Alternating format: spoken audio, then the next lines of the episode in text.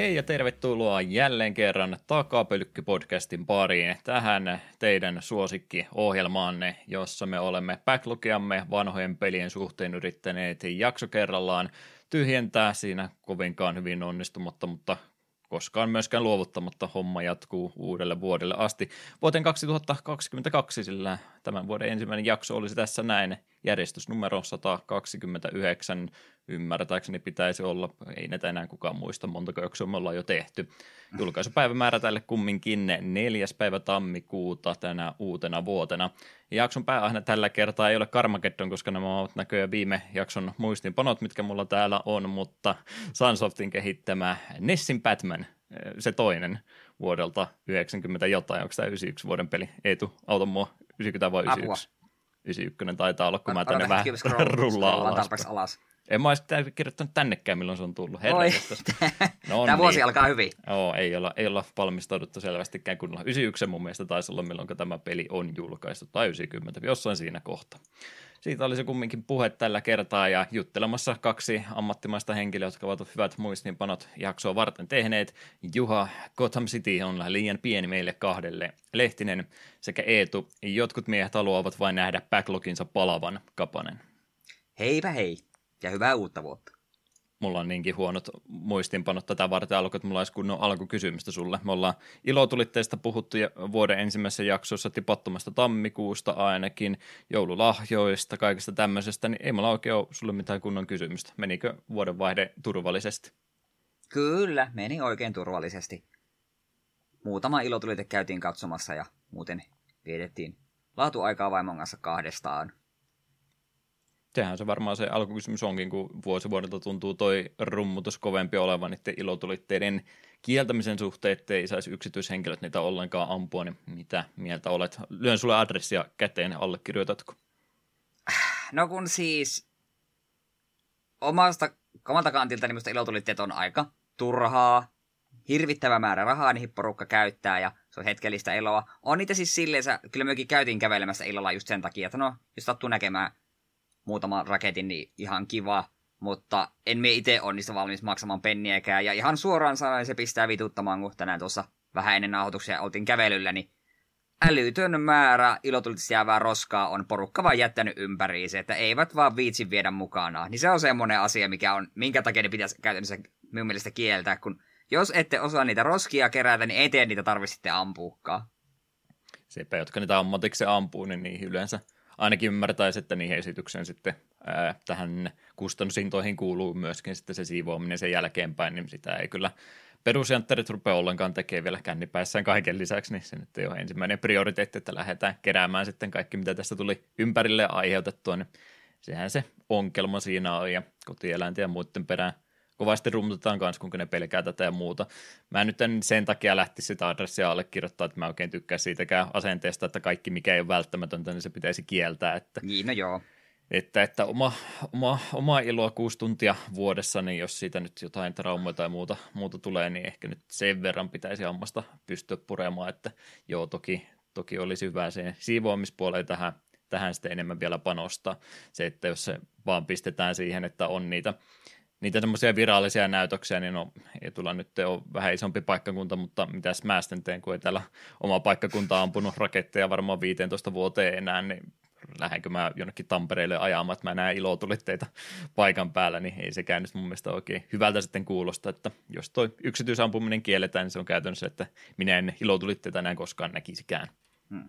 Sen verran mä kyllä sanoa, että ei, Joensuun kaupunki ei järjestänyt minkäänlaista ilotulitteiden ampumista. Että ne oli pelkästään kaikki yksityishenkilöiden olisikohan Kontiolahti ollut lähin, missä olisi ollut joku kunnan järjestelmä tai tällaista, mutta ei, Joensuun kaupunki ei tehnyt. No joo, ymmärrettävää toki, jos kuntien taloudellinen tilanne tai mikä onkin, niin ei se nyt oikein semmoinen prioriteettikään varmaan semmoista järjestää olla. Hmm.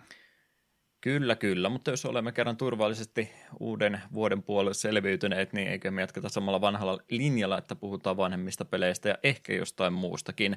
Ää, tosiaan ei mitään nyt vaikka vuosi vaihtuu, niin mitään isompia muutoksia podcastin suhteen, mutta mulla on kaksi kehitysideaa tätä jaksoa varten, josta toinen tulee tämän segmentin jälkeen ja toinen tulee nyt, ei tuo yllätetään host-kintuissa. pieni, pieni tota muokkaus.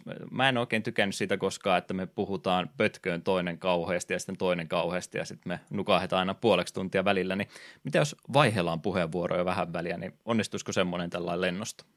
No mikä ettei, sitten se kuulostaa varsin hyvältä idealta. Mm. Pysyy keskustelu aika vähän parempana. Kyllä, ja sitten mä ehkä muistankin, mitä sä oot sanonut, enkä mä unohan saman tien, mitä sä oot höpöttänyt ensimmäistä puoli tuntia. Totta.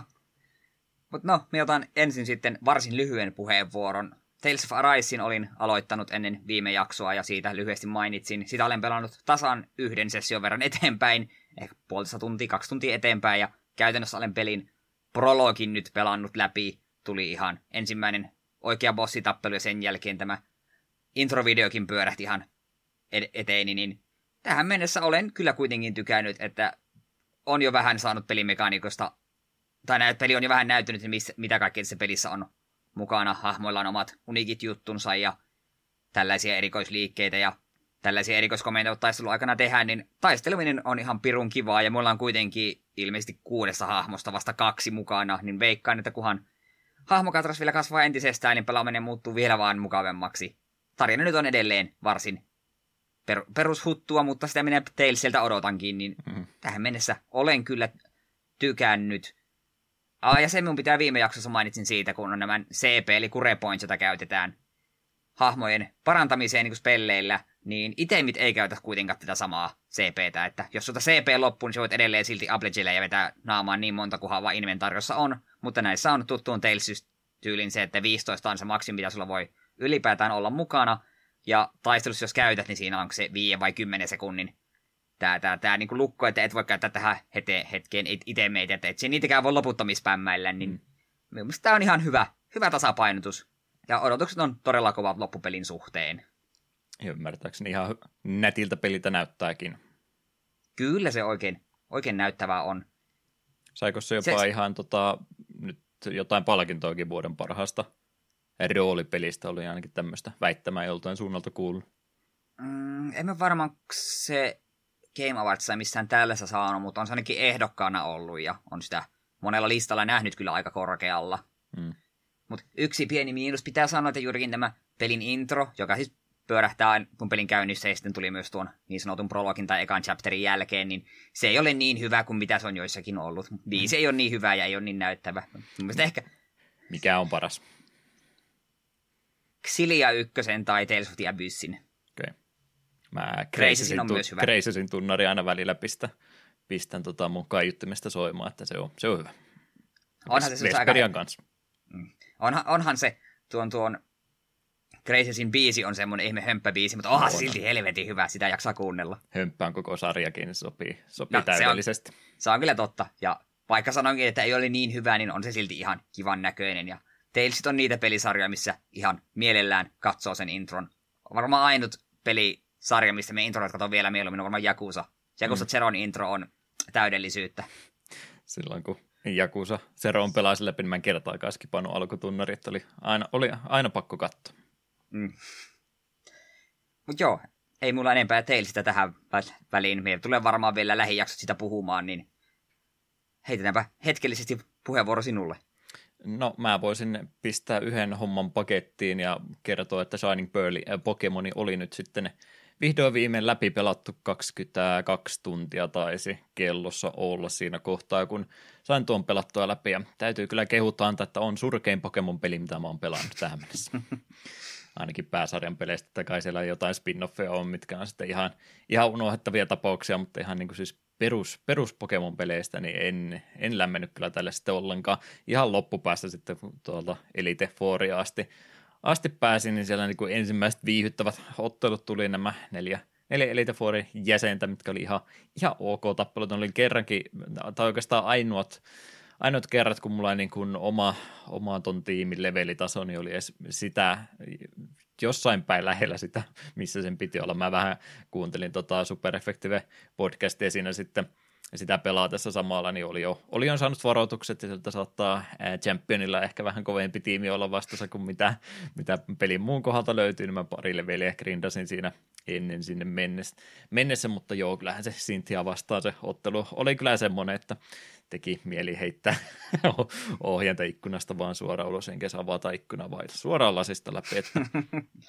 että, että Milotikki vai mikä sen nimi on, se Vater-boksu siinä välissä. Niin Joo, Milotik on, on aika pahis. Se oli semmoinen seinä mulle, että ei, ei vaan meinannut päästä läpi, ja mulla oli oikeastaan se lisävaikeusaste siinä, että mun Laxreiha olisi varmaan siis hoitanut sen ihan hienosti läpi, mutta kun mulla oli nyt näköjään sen verran pitkänä aikaa ollut edellisestä perus Pokemonin pelaamisesta, no siis joo, kyllähän mä Swordia sieltäkin pelasin, mutta ihan alkupäästä vaan, niin mä olin unohtanut kokonaan, että miten Full Restore toimii, mä olin ostanut vaan Full Restore, ja sitten mä ihmettelin, että miksei enää ressakkaan näitä mun Pokemoneita ollenkaan, ja sitten totesin, että no voi joo, jumala, sitten mulla kolme reviiveä yhteensä, yhteensä koko Elite Fouria varten, niin Cynthia vastaan sitten Laxrey ja sitten Jirachi, jonka mä olin saanut peli alkupäässä lahjana, koska olin Swordia sieltä ja pelannut, ne oli sitten kuolleena, niin mä menin neljällä Pokemonilla ja sitä vastaan. Ja tietysti ne, ne jotka olisi just sitä Milotekkia vastaan jotain hyvää saaneet aikaiseksi, ne oli mulla sitten kuolleena, niin piti vähän,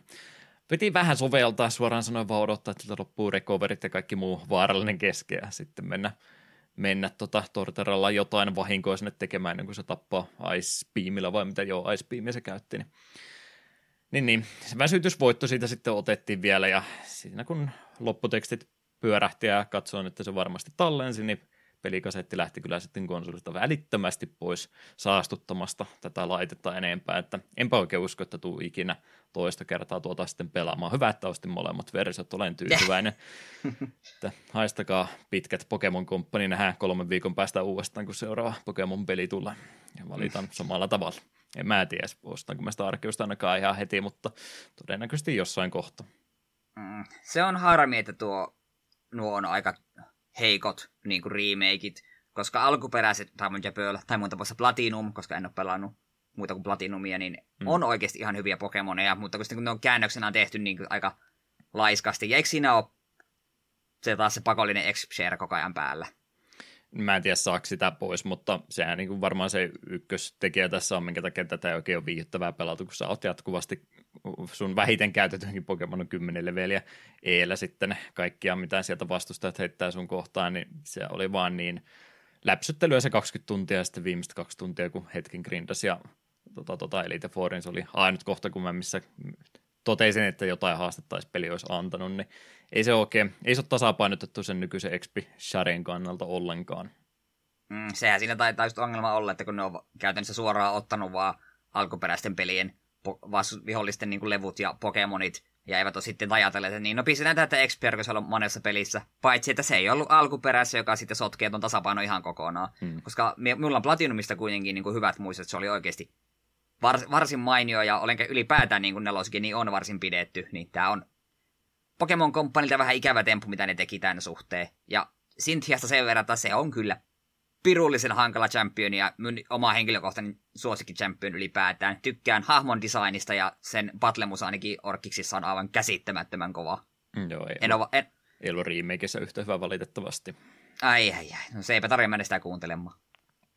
Joo, mä ymmärrän, että lapsille suunnattu pelisarja ja hölmö, kun sinä menet vanhana miehenä näitä ostamaan ja valittamatta, kun on liian helppoja, mutta se just, että vähän, vähän uudestaan tasapainottaa sitä saisi. Mä en tiedä, miten se oikein onnistuisi, ja nimenomaan se argumentti, mitä aina vastaan käytetään, että jos experience share pilaa sen, niin miksi tämä pistää sitä vaan pois päältä, niin mä tykkään sitä, että Pokemonit levu, levuttaa nopeasti, niin se pitää homman tota, nopeana ja saa uusia liikkeitä, hyvää tahtia ja kaikkea muuta, niin mä, mä tykkään, että se on olemassa, mutta mä niin haluaisin, että se olisi tasapainotettu sen mukaan, niin en tiedä, miten sitten saisi, pystyykö sitä mitenkään tekemään, että olisi joko vaikeusaste valinta alussa, että joko, joko se menee sillä että nyt on tämä helppo versio olemassa, tai sitten vaikea on nimenomaan tasapainotettu sen mukaan, että kaikki saa, kaikki saa sitä expoa yhtä aikaa, niin se olisi mun mielestä semmoinen ihan hyvä muutos tälle, tälle sarjalle. Mm. No, no, kyllähän aika monessa muussakin roolipelissä niin tappelullakin kaikki sun tiimiläiset saa leveliä, mutta silti ne pysyy kuitenkin niin kuin järkevissä, että se pitää tosiaan uudelleen tasapainottaa sille expan määrä, mitä saa per tappelu, niin ihan uudestaan. Mm. Ja sitten jos on liian vaikealta tuntuu, niin sitten vaan grindaamaan. Niin me tehtiin kanssa muksuna, niin kyllä mä uskon, että nykyisetkin muksut siihen pystyisi. Niin, ja koska nykyään se grindaaminen olisi kuitenkin sille helppo, että aa, me menen tänne ruohikkoon, missä suuri, lähes kaikki me pystyn tälle mun yhdellä Pokemonilla kaatamaan, niin, ja koska mulla on Expert, niin mä voin sillä vaan hakata uudelleen ja uudelleen ja uudelleen. Hmm. Niin se olisi kuin silti huomattavasti helpompaa kuin mitä meillä aikoinaan oli. Että kyllä nimittäin kun Redissä ja Blues yrit magikarppia saa kehittymään, niin se oli työtä ja tuskaa. Nykyään, ai ai ai, sen kuvan tiimiin vaan roikkumaan. Hmm. Mutta jos kiinnostaa, mikä oli tiimi, niin öö, eikö Torterra se viimeisen muodon Joo. nimi? Joo, Torterra. Öö, Tsiratsi, kun se tuli lahjana, ja mä menin ihan hämille, että mitä hemmettiä mä yleensä tämmöisiä käytä, kun nämä helpottaa liikaa, mutta ajattelin, että no, menkö nyt, kun ilmaiseksi sai. Niin Steel, Steel Psychic Legendary, mm, niin, joo, ihan, joo. Ihan, ihan ok, ihan ei ok. Se, ei se pärjännyt mitenkään, ihan, ihan turha. kun osaa vielä hiilata kittensä, niin joo. Oli semmoinen helpottava tekijä, että aina jos meni vaikeaksi, niin Tsiratsi vaan sinne kenttään, niin hyviä asioita rupesi tapahtumaan.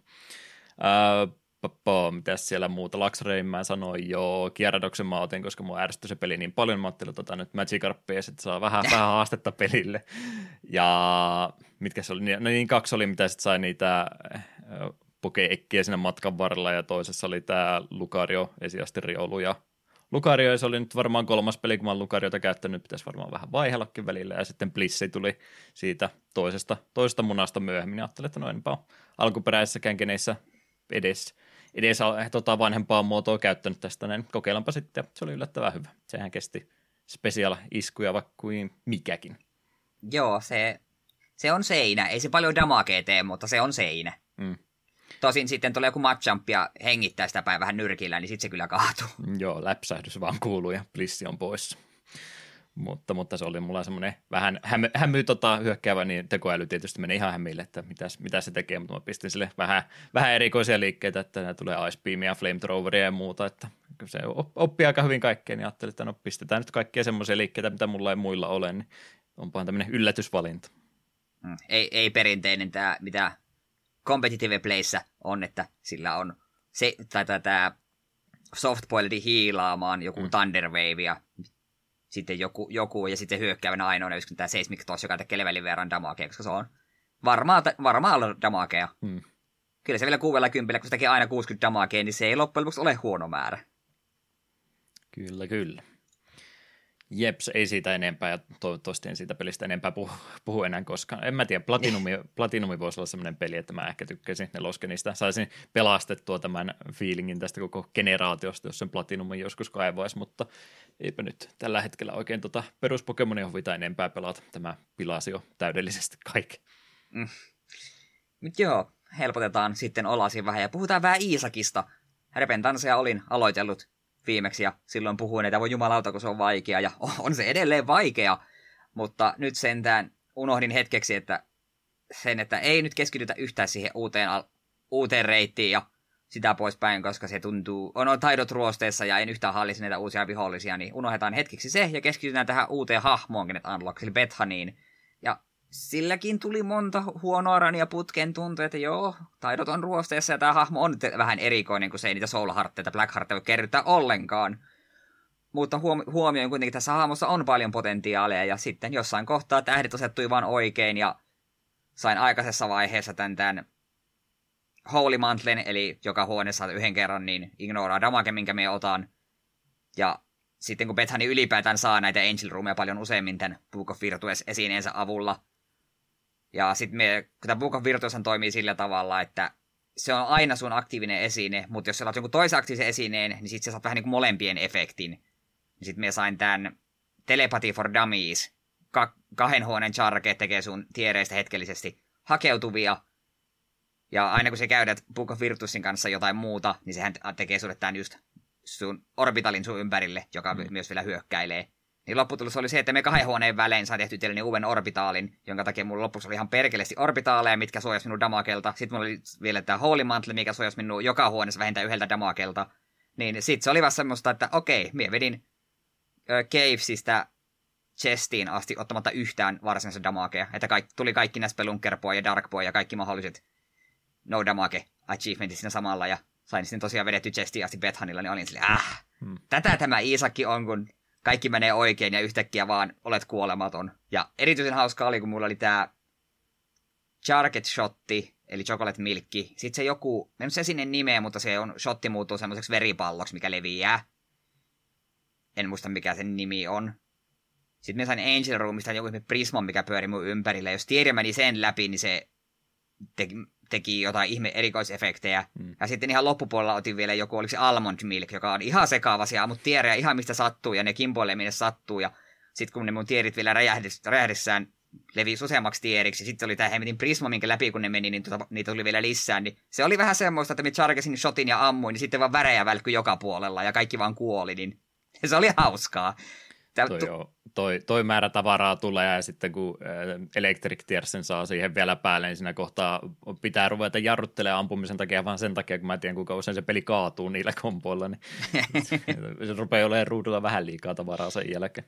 Mm, mutta kyllä tuo oli taas silleen iski se fiilis, yes, tämä on Isakia parhaimmillaan ja tiedän, että tähän tulee taas opettua hirveästi tunteja. Ja kyllä me jossain kohtaa lähden sinne Sewersiin ja yritän voittaa nämä uudet bossit, mutta nyt haluan viedä ainakin tuonne saatanaa vastaan mennä Bethanilla, että saa sillekin unlockkailtua uusia esineitä. Mm. Se on hauska hahmo, just sen, kun saa Engine Roomia usein, mutta se Soul Heartien puuttuminen on haaste, jos ei ole Secret Heartin tapaista jotain, ei Secret Heartin, kun siis Holy Matlen tapaista keinoa välttää damagea muulla tavoin. Se Repentanssa se paras puoli mielestäni oli, että tuo vaikeuden uudelleen tasapainotus ja muutenkin sitten noiden defensive itemia balansointi, niin just aiheuttaa se, että nyt niitä tämmöisiä suojaavia esineitä ihan mielellä ottaa, että ei otte vaan pelkkää damakea koko ajan, mutta nyt niin kuin oikeasti pitää vähän miettiä, että ei aina vaan se plus damakea, vaan välillä tarvii sitten vähän muutakin ottaa. Ja mm. samaa myöten niin Angel Roomista tuli samaten automaattisesti parempia, kun ne on yleensä ollut vähän semmoisia defensiivisempia juttuja, niin nyt oikeastaan mieluummin jopa niitä Angel Roomia yrittää, kun sitten Devil Dealia, koska sitä helttiä ei aina oikein uskalla antaa sitten, vaikka mitä, mitä hyvää siellä saattaisikin tarjolla olla. Joo, ja onko tämä onko tämä Repennäisen mukana tuli myös tämä uudistettu Devil Roomeissa, niin saattaa diili olla semmoinen, että kaksi Soul yksi punainen Heart. Eikö ne aina ennen ollut sitä, että jos sulla Soul niin se... Tai siis silleen, että se oli aina jompaa kumpaa, että se ei, vetä, ei ollut semmoisia diilejä, että veisi molempia. Mun mielestä se on tullut tässä vasta. Joo, kun me sekaan kerran tuli tämmöinen vasta, niin mä olin silleen, että hetkinen, tämä ei näytä tutulta, mutta tavallaan ihan ymmärrettävä muutos. Jepa jee. Jos mä saan jostain pistä, niin Toinen asia, mistä kovasti kieltoja yritetään tehdä, ei pelkkiä ilotulita rakettia, niin uhkapelaaminen on aina ikuisesti, ikuisesti keskustelussa ja veikkausta ryövytetty on vaikka kuinka paljon viime aikoina, mutta mulla tapahtui pieni sortuminen. Mä YouTube välillä kattelin, niin kovasti se tyrkyttää jotain – jotain uhkapelimainoksia, niin mä ajattelin tehdä tutkivaa journalismia ja pistin, pistin hetkinen missä Sveitsissä vai Maltassa vai missä toimiva Boost, Boost Casinolle pistin 20. Oletko ikinä sortunut tämmöisiä rahapelejä harrastamaan? En, en koskaan. Mm. Mäkin olen siis aina vaan sivuttanut todennut, että eihän minä nyt, eihän minä nyt tommosia rupea, mutta en mä tiedä, oli lauantai-iltana vaan semmoinen, että no, voi mä nyt 20 tuon se laittaa, niin pistin sinne, pistin sinne rahaa kiinni ja äh, laitoin se johonkin edelmäpeliin pyörimään sillä, että se pelasi sitä itse automaattisesti. Mun ei tarvinnut muuta kuin puhelimista kuunnella kilinää ja kolinaa, kun siellä asioita tapahtui, niin kolme varttia se siellä pyöri ja sitten loppurahat, että en rikastunut. Tulipahan koettu. Mm. Ei ole ilmeisesti, ei tulla pahoja uhkapelikierteitä siis ollut ja pysyttelet niistä kaukana. Ei ole, ei ole ikinä silleen ollut mielenkiintoa ja tiedostan hyvin sen, että kun mainostetaan, että Aa, liityt meidän kasinoon, niin saat tämän ja tämän verran, verran tervetuliaisrahaa, niin siellä jossain pienellä tekstillä lukee, että joo, et, tämän verran saat rahaa, mutta sun pitää kaikki pelata tänne, et se voi tätä voittoja ottaa ulos ennen kuin tämä ja tämän verran pelannut kierroksia, ja tämän verran pistän lisää mm. rahaa kiinni. Mm-hmm. Niin, niin, aivan. Jep, jep. Itsekin laitoin sen 20 ihan tiedostaan, että sen verran voin hävitä, että ei tästä mitään haittaa tule, niin ajattelin itseäni viihdyttäjän, no en mä tiedä, yhtä kokemusta rikkaampana ei tarvitse koskaan enää uudestaan samaa yrittää. Ainut, ainut tämmöinen tota, tragedinen juttu, mitä meidän tota, elinaikana tietysti on tapahtunut, niin ne Game Corneri Pokemonista veitiin valitettavasti pois, että ah, mitä, mitä mieltä tästä peliliikkeestä olit, kun se aikanaan tapahtui? Onhan se sääli. Mm. Kyllä, joo, oli, Hard Soul Silverissa oli pirun Waltorp-flippi, jota joskus pelasin aivan käsittämättömän paljon. Minkähän me halu- haluaisinko me Dratinin tai jonkun sieltä just saada, niin piti pelata ihan pirullinen määrä sitä Waltorp-flippiä, että sai ne rahat sitä ulos. Ja löysin netistä semmoisen hemmetin käytännössä niin kuin ohjelman, mihin se syötit tiedot, että miltä tämä pelipöytä näyttää, niin missä, missä on niin kuin varmimmat voitot. Ja sekään ei toiminut aina. Koska se oli ihan paska peli, mutta sitä piti pelata, että sai niitä hemmetin kolikoita. Mm. Mä en sitä se enempää alkuperäisessä toki hedelmäpeliä tuli vaikka kuinka paljon pelattua. Mun mielestä se oli ihan oikein itse asiassa, että se otettiin pois, pois tuommoisesta. En mielestä tota uhkapelaamista tarvi, vaikka se onkin jo leikki, leikkirahalla siellä, niin, niin ei sitä mun mielestä tarvi muksuille se enempää mainostaa, että ehtii, ehtii harrastaa kakkospokeria sitten 18-vuotiaana ihan, ihan yllin kyllä, jos niin vaan huvittaa, että en, en ollut mm. sitä vastaan, että se noistakin peleistä pois otettiin. Japanissa on tietysti kulttuurieroja vähän Suomeen verrattuna, mutta yleinen pahehan tuo vaan on tuommoinen rahan tuhlaaminen. Mutta eikö ne vieläkin, aina. Eikö vieläkin Japsien Pokemoneissa, niin niissä on on mun mielestä, ainakin niin, niin se... olen näin ymmärtänyt. Niin, niin se on vähän silleen määllä. No miksei sitten voi edes sen verran, että siellä olisi nää, joku raha... No ei, sit olisi vähän tyhmää, että vaihda tässä rahaa kolikoihin, että voit näillä kolikoilla ostaa Pokemonia. Mutta kuitenkin, että sillä olisi edes jotain, mikä korvaisi sen. Me saamme epätälylliset versiot. Hmm.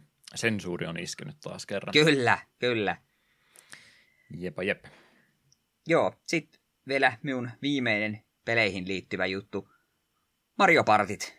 Pelejä, joista kovasti pidän, mutta en ole koskaan näitä vanhempia Mario Parteja pelannut, koska ei kun kenelläkään silloin lähipiirissä ollut, kun lapsini ollut 64 tai kupea ja myöhemmälläkin äällä, niin ei ole sitten ollut mahdollista näitä pelailla, niin tuo Mario Party Superstars, joka koostuu Mario Party 1-4 ilmeisesti mapeista ja sitten minipeleistä läpi sarjan historian, niin on pitkään jo kiinnostellut. Ja vaikka se aiempi Super Mario Party, niin siinä oli omat puutteensa, niin sitä, siitäkin tykkäsin.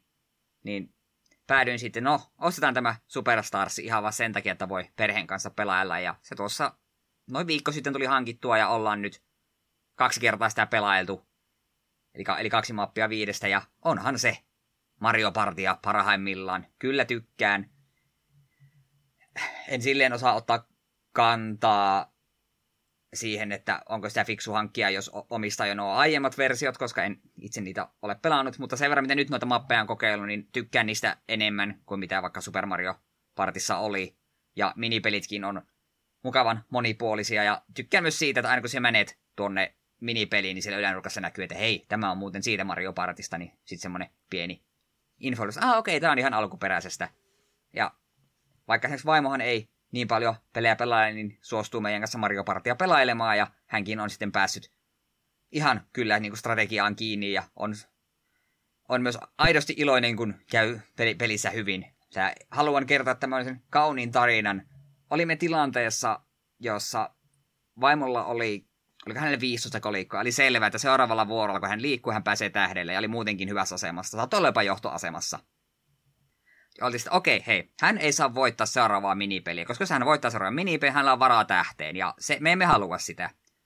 No, sitten tulee tämä minipeli-arvonta, ja huomaat, että tämä on yksi vastaan kolme minipeli, ja sitten vaimo oli tässä kolmen hengen joukkueessa, jossa minäkin olin. Olin sieltä, voi helvetti, että nythän tämä ei ole hyvä. Mutta sitten minulla yhtäkkiä, että hei, hävitään tahallamme, että nyt me pelataan minun vaimoani vastaan ja pidetään huolta, että tämä yksi, yksinäinen pelaaja voittaa.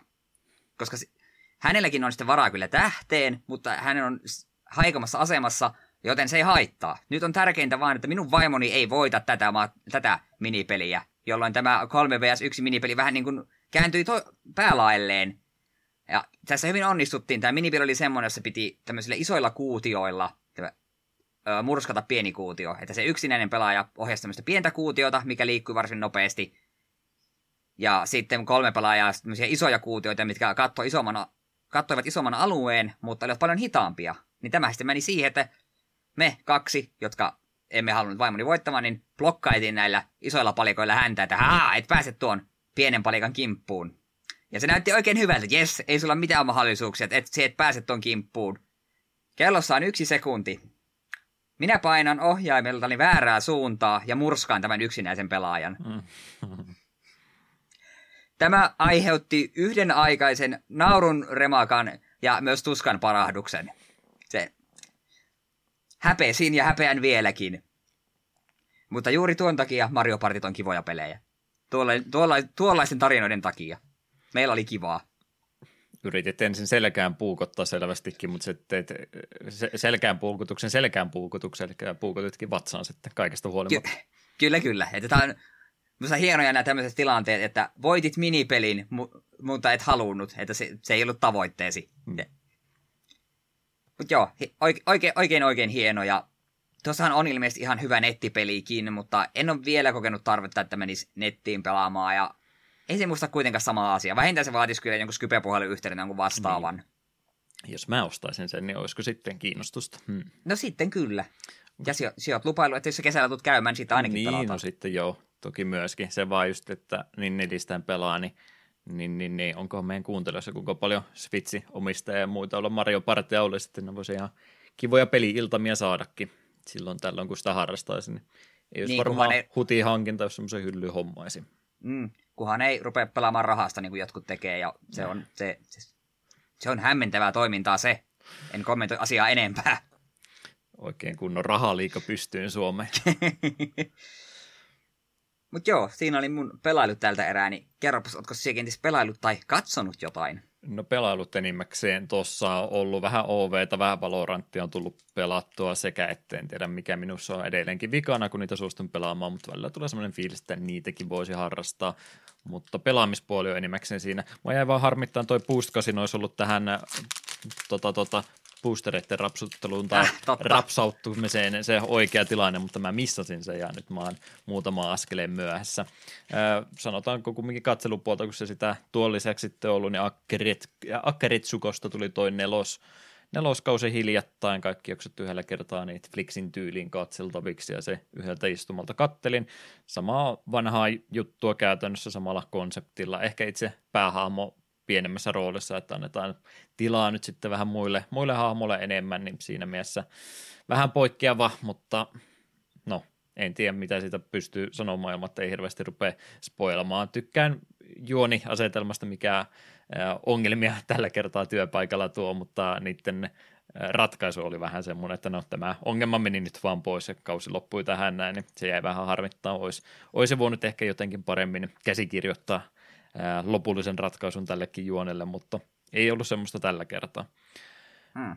Mutta mitä täällä Time Spirali boosterissa, joita vielä jonkin verran on syksy asti näitä muistaakseni piti liittää, niin täältä löytyisi legendaarista ländiä mustaa semmoista kuin Udborg, Tomb of Oh. oh. Javkmottia. Ai, ai, ai, ai. Jokainen ländi on svamppi sen lisäksi, että ne on jotain muitakin tyyppejä.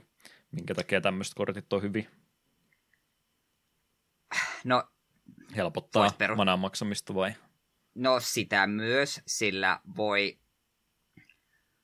ö, kikkailla sille, että jos sulla on Swamp Walkia, niin yhtäkkiä sun kaikki kertot on blokkaamattomia, koska se vaikuttaa myös vihollisten ländeihin. Mutta suurin syy, miksi Urborg on aivan törkeän kova ländi, on, että se toimii, toimii varsin hassusti sellaisen kortin kanssa kuin Kapal Coffers. Kapal Coffers on ländi, joka sanoo, että maksa kaksi täppää, pistä manapuuliin yksi musta sun jokaista svampia kohden. Ja Sitten sitten vaikka- ollaan ikuisessa suossa sen jälkeen. Sitten, on, sitten jos se kuvitelta vaikka pelaisit neliväristä pakkaa, niin tässä on 15 ländiä pöydässä, maksan kaksi, täpätän kapali, kun on urporkki pöydässä. Ai kato, nyt tuli 15 mustaa manaa että tää on aika, tää on aika jees. Kästään koko käteen. Kyllä. Katsotaanpas huviksen Time Spiralin, tai hintaa tämän Time Spiralin versiolle. Mm. Samalla voin sanoa, mitä täällä sen takana vielä löytyy, tai Warpedi-korttin on uh, Janice Bridemate. Kissa, solttu yksi ja yksi valkoinen mana maksaa. Ja, ja aina kun saa lifea, niin tälle tulee plus yksi plus yksi counteri. Kaksi kakkonen näin normaalisti. Joo, se on ihan perushyvä kisu ja Life Gain pakoissa aika, aika näppärä. Ja sitten on kaiken maailman hassuja komboja. Minusta joku kortti on vielä tyyli erikseen, että olikohan se, että aina kun pistät kretulle countereita, countereita niin saat lifea, ja sitten kun se mietit, miten se toimii tuon kortin kanssa, niin yhtäkkiä on tosi iso kisu ja paljon lifea. Ja jopa niiden takana oli yksi kortti enemmän vielä. Täällä oli foil-kortti, mutta ei valitettavasti mitään liian jännää. Big Game Hunter niminen Ah. uncommon-kortti. En rupeaisi lukemaan, mitä se tekee. Jos Hearthstoneista mitään muuta, niin tämä seitsemättäkin vihollisen tappaa saman tien. Eikö tämä ole se kortti? Joo, Doktor, Doktor Boomia vastaan siis hyvä, hyvä kortti on tämäkin. Ei Joo, kun tämä ei jotain ihan muuta. Mutta joo, Time Spiral Remasteredin Urborg Tomb of Yakmot maksaa Card Kingdomissa 34,99. Mähän on saanut kohta rahani jo takaisin. Ei huono. Sitä heti kun sä sanoit sen, niin oli sille, että ei, ei ollut mitään huono nosto. Okei. Hyvä tietää. Rahamiehiä. Ei, Boost Casinoa ei mainosteta. Kaverisuhteeni Boost Casinon kanssa ohi ja Time Spiral Boosterit on mun uusi paras ystävä. Poromakiassa 31,95. Hmm. 30 lappu. Muistaakseni enää paljon mä maksoin tästä koko boksista, koska tähän lähti käsistä samaan tien sitten, kun ne loppui niin nopsaan keskenkin, niin veikkaan, että mun chaliset ja tuo ja mitä kaikkea muuta kivaa pikkurare on tullut, niin kyllä tästä varmaan rahansa saisi, jos nuo raret myisi pois. Mm, aivan varmasti. Vielä, vielä ehdin kahdesta... kumminkin niin Demonic Pactin tai jonkun tämmöisen avaamaan foilina, niin sitten se vasta lähteekin. Mm, etkä veikkaan, että kahden kolme euron tienesteillä sitä maksoit. Niin, se oli se halvempi hinta silloin julkaisuyhteydessä. Ja nyt se on sitten, mitähän se maksaa, saako noita ylipäätänsä mistään vai onko jo, no 220 usko. on tuossa ollut ja tai ykkösellä alkavaa se oli silloin aikaisemmin. Ohvel. Mm, en, en usko, että mistä enää löytyy. Tai jos löytyykin, niin saattaa olla, että hinta on päälle 300. Mm. Eiköhän ole vähän hinnat rauhoittunut, kun on, on jo enimmät niistä availtukin. Mm. Muuta katselua vielä, mitä tuohon loppuun voisin sanoa, niin Xboxin historiikki, jos yhtään kiinnostaa, ehkä vähän puolueellinen semmoinen, mutta kumminkin hyviä tuotantoarvoilla toteutettu, niin Xbox ihan omalla YouTube-kanavalla oli tämmöinen Power On-niminen videosarja, oliko kuusi jaksoa, vajaan tunnin mittaisia semmoisia, niin aika eikä tota läpikuultavasti käydä läpi, että mistä mistä tilanteesta oikein Xboxia lähdettiin noin konsolilla luomaan, ja ajattelin, että no Xbox nyt on näistä nykykonsolista se vähiten kiinnostava ainakin teille ollut, mutta itse asiassa tykkäsin tästä videosarjasta kovasti, ainakin alkupuolesta varsinkin, että mä en tiennyt, että mistä olosuhteista se koko Xbox-projekti sitten lähti liikkeelle, että ei siellä ollut niin kuin talon sisältä juurikaan mitään kovinkaan isoa rummutusta, että tälle linjalle lähettäisiin. Siellä semmoinen oma ydinporukka oli, jotka – Flight Simulatoria ja muuta tämmöistä teki, niin ehkä niiden keskuudessa oli, oli siellä sitten PowerPointia ja muuta suunnitelmaa, että jos me se konsoli joskus tehtäisiin, niin tämmöinen se sitten voisi olla, ja ilmeisesti toi Pleikkari 2 uhoaminen sitten, kun se tuli, että tämä korvaa ää, pelitietokoneetkin kokonaan, niin se oli sitten se semmoinen tuleen sytytyshetki Microsoftin suunnallakin, että pitäisikö me oikeasti sittenkin tehdä jotain konsolia, niin tuommoisista asetelmista lähetti alkuperäistä Xboxia tekemään ja aika nopeasti ymmärtääkseni, että oliko se alle kahden vuoden projekti, kun siellä sitten oli siitä ajatuksesta, että me voitaisiin oikeasti jotain tehdä ja sitten konsolit oliko kaupan hyllä, että kuulostaa aika, aika hurjalta prosessilta sitten se, mutta jos jollakin, niin Microsoftilla siihen varmastikin resurssit oli noin nopeasti konsolibisnekseen lähteä mukaan. Ihan siis siinä mielessä vaikka on Xboxin omaa omaa tota tuotantoa, niin siitä huolimatta Red, Ring of Deathistä ja tämmöisistä asioista ihan avoimesti puhutaan, että mikäs, mikäs tässä hommassa nyt meni pieleen. Ja myönnetään, mitä kaikkea virheitä on tapahtunut silloin Xbox Oneikin, kun tuli, niin se kun niillä oli sitä Always Online-juttua ja TVtä, TVtä, TVtä, TVtä, TVtä mainostettiin kovasti ja pelejä ei pääse vaihtaa, kun ne pitäisi jotenkin rekisteröidä ja sitä kun Pleikkari vähän kuittaisi takaisinpäin, että miten sitä lainataan kaverille peliä, kun ne teki se lyhyen videon, kun se vaan henkilö antoi toiselle pelikaseet ja kiitos, se oli siinä, niin kaikesta tämmöisestäkin sinne juttu oli, että siinä mielessä aika, aika rehellinen dokumentti oli ainakin päällisin puoli. Toki loppusanoma oli, oli siinä, että no ollaan vähän virheitä matkan varrella tehty, mutta nyt on kaikki hyvin, että en esimerkiksi mitään kehun, että kuinka hyvin Japanin mantereilla on asiat mennyt tai mistään muusta tämmöisestä crossplaysta tai mistään muista muuta kuin, no vähän loppupäässä saattoi sinne päähänkin mainita, mutta mut, jos dokkari maista juttua vanhemmista ja vähän uudemmistakin pelikonsoleista kiinnostaa katsoa, niin lämmin suosittelu kyseiselle Power Oni dokumenttisarjalle. Mm. No niin, ollaanko me selviydytty alkuhepinoista, vaikka vähän eri tavalla tehtiinkin nyt kuin ennen? Tykkäsin tästä. Jatkossakin hoidetaan näin. Hyvä, pidetään sama linja yllä ja samaa vanhaa tuttua tulee sitten seuraavaksikin pienen musiikkibreikin jälkeen.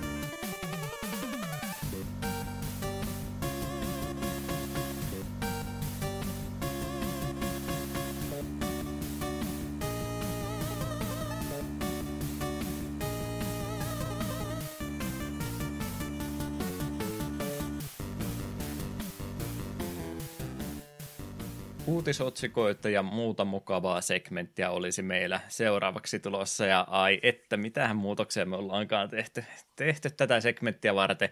Millä jutulla me aloitetaan tämä osio?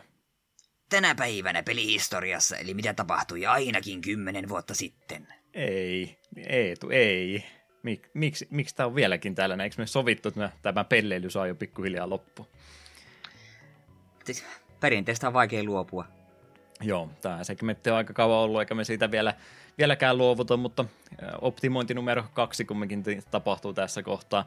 Tämä on ihan jees osio, mutta tämä on valitettavasti matkan varrella paisunut vaan isommaksi ja isommaksi, kun ei ole malttanut sitten karsia mistään, kun ne oikein ikinä tiedetä, mikä näistä on tärkeää ja mikä on vähemmän tärkeää. Niin nyt, nyt pientä tota, ää, rajoitteita tähän hommaan ja jatkossa otetaan vain viisi peliä jostain, mikä tahansa nyt yli 10 vuotta ainakin on, niin tässä on nyt se hyvä puoli, että ei pääse tämä osio ihan turhan pitkäksi paisumaan, ja toki jos me tästä pidetään jatkossakin kiinni, niin meillä on vähän se riski sitten olemassa, että me ollaan jo kaikki aiheelliset tai oleelliset pelit käyty läpi jo aikaisemmissa jaksoissa, niin tämä nyt ainakin helpottaa siinäkin mielessä, että jos ollaan jo jostain pelistä aikaisemmin puhuttu, niin ei tarvitse välttämättä siitä sitten taas, taas ottaa mainintaa, niin tällä ajatuksella tästä eteenpäin tämä segmentti viiden pelin voimin mennään.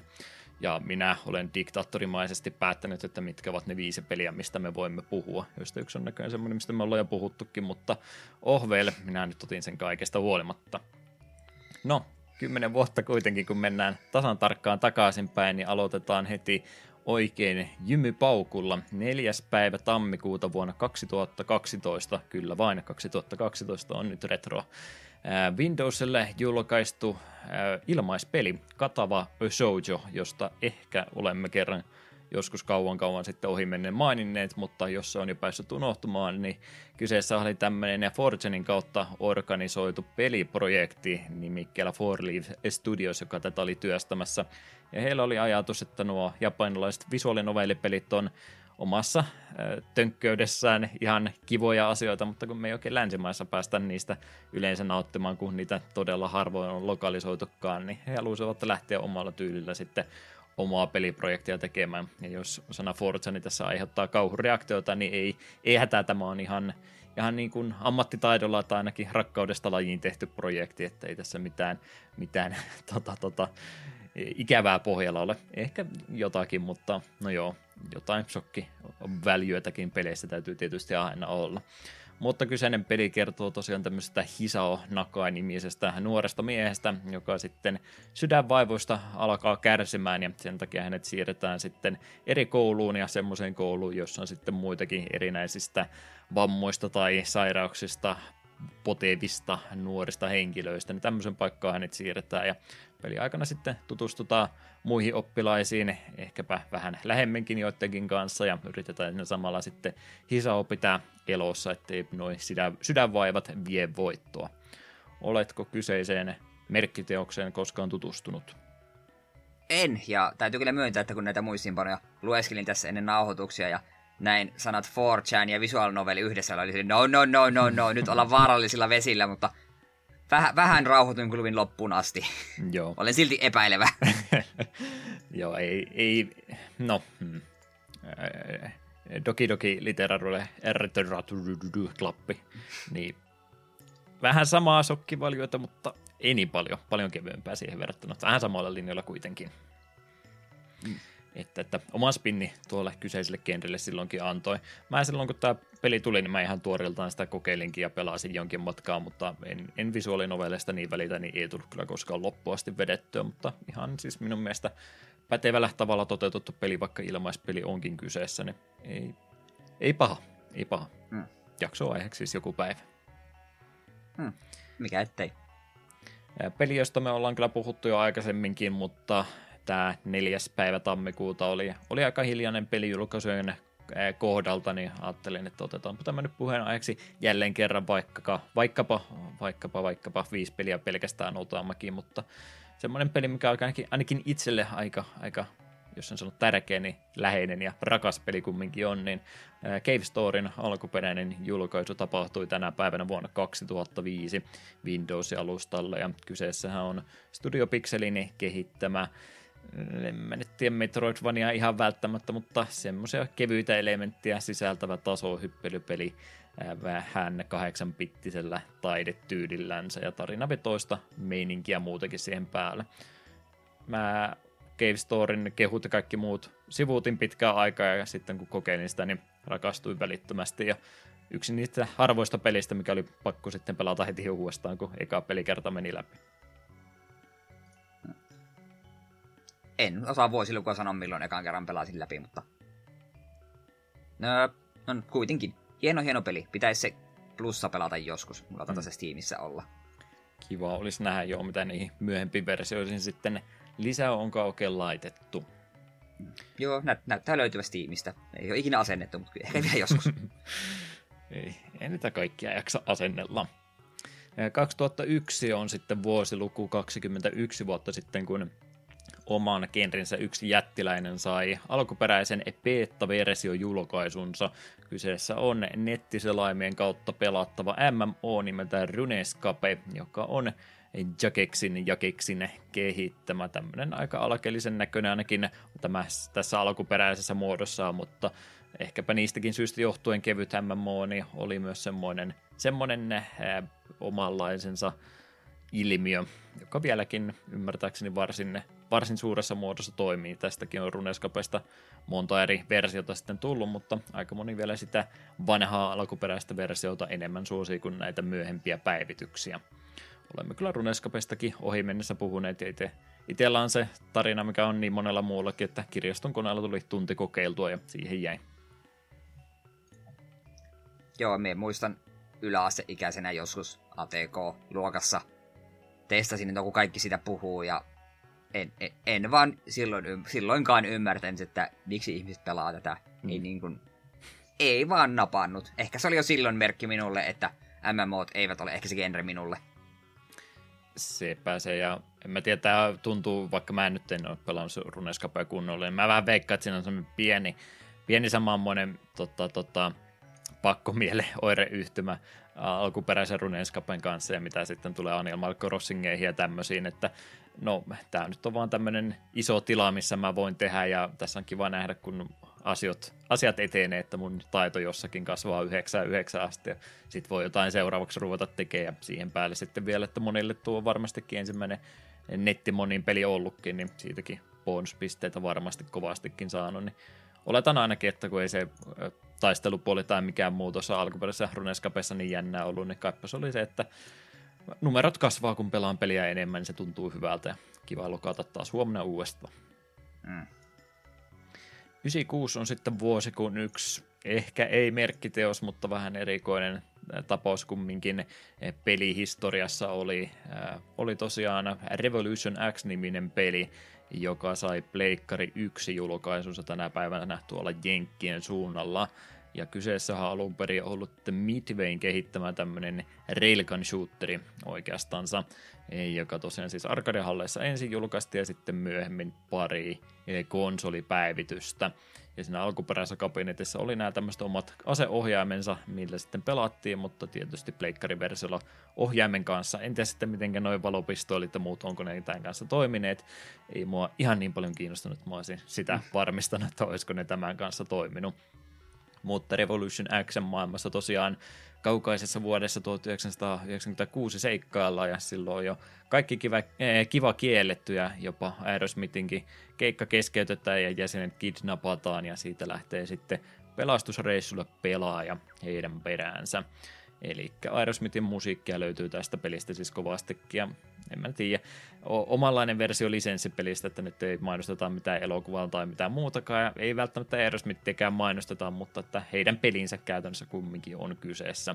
Nämä konsoliversiot, mitä tästä sitten julkaistiin, niin on on, on niitä vähemmän tykättyjä versioita ja kuulemma Saturnin versio vielä tästä PS1-versiostakin surkeampi.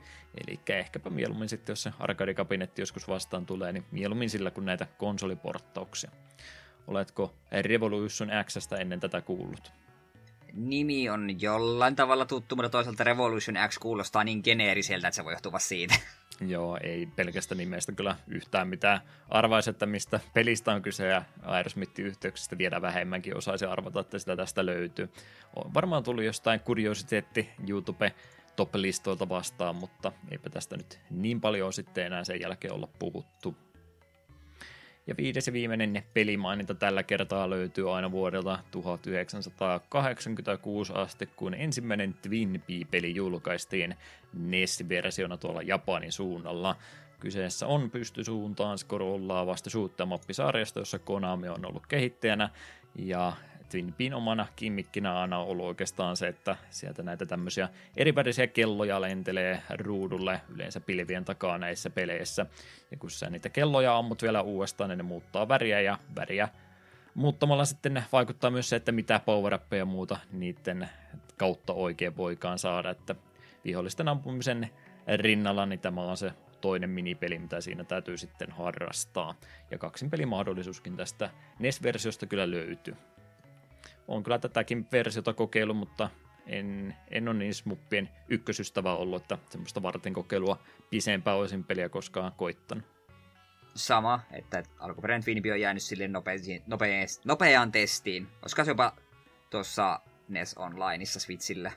Taitaa se olla siellä, joo. Olet todennäköisesti oikeassa. Semmoinen mielikuva, että sieltä olisin joskus hetkellisesti, hetkellisesti testaillut ja siihen hmm. se on jäänyt mehän tykätään Rainbow Peli Adventuresta paljon enemmän. Ky- kyllä.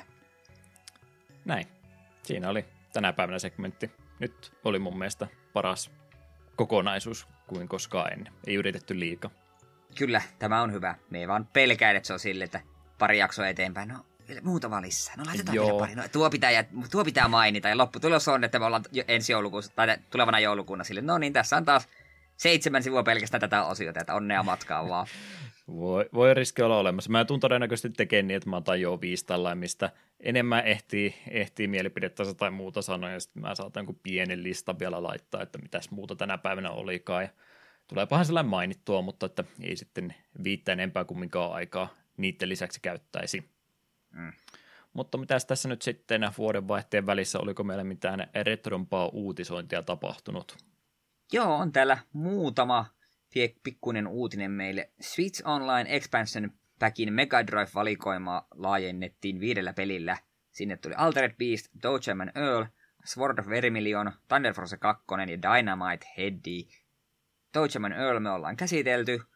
Altered Beast, olen sitä joskus pelannut. Sword of Vermilion nimeltä tuttu, ei mitään käsity millainen peli se on. Jotain Thunder Force on vähän testailu ja Dynamite Heady on kanssa joissain piireissä vissiin pidetty. Mm aina alteret piste ja vihan. Niin. Semmoinen pare... mielikuva mullakin, että se, on, se ei ole hyvä peli. Kun ei parempaakaan pelattavaa ollut, niin niitä vanhempia arcade-käännöksiä, mitkä ei viihdytä konsolipelaaja minun mielestäni millään tasolla, mutta oli semmoinen launch-titteli kumminkin Mega Drivelle, mitä paljon mainostettiin, niin eikö jotkut ihmiset siitäkin tykkää. Tuo Vermilinen niin taitaa olla siinä Mega Drive-konsoli mini kokoelma paketissakin mukana, niin se voi olla potentiaalinen jakso ehkä jonain päivänä. Mm, kyllä Dynamite Head on kanssa niinku semmoinen, että teoriassa haluaisin joskus sitä kokeilla. Mm. Mutta se vaatii se, että se on jakso aiheena. Muutenhan me ei mitään vanhoja pelejä pelattaisi. No sepä tietysti. Pitää varmaan listalle kirjoittaa, koska muuten se taas unohtuu. Sitten se mm. yhtäkkiä herää siihen ajatukset, ai niin joo, tuo peli oli joskus mielessä. Mutta sitten seuraava uutinen. Huhut GoldenEye 007 uudesta tulosta kiihtyvät. Xboxin saavutuksiin erikoistunut True Achievement-sivusto onnistui kaappaamaan listaukset pelin 55 avattavasta achievementista. Näiden kuvakaappauksia laitettiin myös julkisuuteen, joiden perusteella kyseessä olisi pelin alkuperäinen julkaisu ilman remasterointipäivityksiä. Jos tämä versio Switchille esimerkiksi tai ihan vaikka PCllekin tulisi, niin kyllä meillä varmaan se velvollisuus sitten viimeistään olisi jakso siitä tehdäkin. Se on totta. 007 jakso on valitettavasti jo kaukaista, kaukaista historiaa, että en tiedä mikä on sitten lähempänä 007 vastaavaa numero, mutta... 700. Niin, toisinpäin, että hetken jouduttu vielä odottamaan. Kyllä, kyllä. Ei tässä oikein vaihteta mitään liian jännää isoa, mutta sitä mukaan kun pele, peliuutisia vanhemmista jutuista tulee, niin kyllä me niistä mainitsemme. Pikauutisten puolella tällä kertaa luettautui pari juttua kumminkin mies, myytti, legenda muun muassa Moonbase Alpha-videolta John Madden on valitettavasti poistunut keskuudestamme. Hiljaisuus Ei, tuli henki- riperä. Niin, ei henkilökohtaisesti silleen liikuta, mutta onhan se kuitenkin varsin tunnettu nimi, niin onhan se aina sääli, kun tällaisia ihmisiä katoaa. Mm. Mä oon aina ihmetellyt, että minkä takia EAN pelisarjasta sitten Madden, Madden niminen tuli, että en nyt, no ehkä Jenkkien suunnalla asiat ollut eri päin, että on ollut nimellä niin paljon painoarvoa, että on ollut myöskin markkinointimielessä hyvä laittaa hänen nimensä pelisarjaa eteen, mutta katsoo kaikkia NR ja FIFA ja Formula 1 tämmöistä, niin siinä mielessä vähän ihmetyttää, että on, on yksi pelisarja, joka käyttää jonkun ihmisen sukunimeä sitten markkinointinimenänsä, mutta tuskinpä he ovat siitä vieläkään luopumassa. Mm. Ei liity pelaamiseen mitenkään, mutta koska nyt on puhe, puhetta kuolleista, niin mainitaan silti, että Betty White myös menehtyi 99-vuotiaana vuoden lopuksi. Ja yhyy, se, se oli ikävä uutinen. Hieno ihminen. Monet kumminkin juhlistivat ja juhlivat hänen viimeistä loukkaustaan, kun melkein sata vuoteen asti pääsi ja monet lehdet kirjoitteli jo valmiiksi pitkät, pitkät tota, tarinat hänen ympärillensä ja vuosipäivänsä kunniaksi ja hän sitten päätti viimeisenä vitsinä niin kuolla pois vähän ennen sitä, kun se tapahtui. Että Niin, 17. päivä tammikuuta olisi ilmeisesti ollut satavuotissynttärit. jep, jep. Hieno näyttelijä. Pitäisi katsoa Golden Girlsia. Ei tai Golden Girlsista olla yhtään videopelisovitusta, mitä me voitaisiin käsitellä. Mitä genreä se olisi? Ihan mitä tahansa. Tappelupeli olisi aika siisti. Kyllä, kyllä. Joo, muita pikauutisia. Polymeka oli se konsoli, mitä pitkään seurasimme. Sitäkin on vähän päivitelty. Nyt jos haluaa päästä eh, Game Boy tai Virtual Boy-pelejä pelaamaan filtreiden kanssa, niin se onnistuu tästä eteenpäin. Ja samalla vähän mainostettiin, että yksi kontillinen, noita koneita on jälleen kerran lähtenyt maailmalle enemmän, että tuo saatavuustilanne niidenkin suhteen toivottavasti ainakin vähän on parantunut. Veikkaanpa, että meno on kun hashtag 3080 vuotisessa konsonaan, että se jono vähän lyheni, mutta että vieläkään niitä ei mistään oikeasti saa.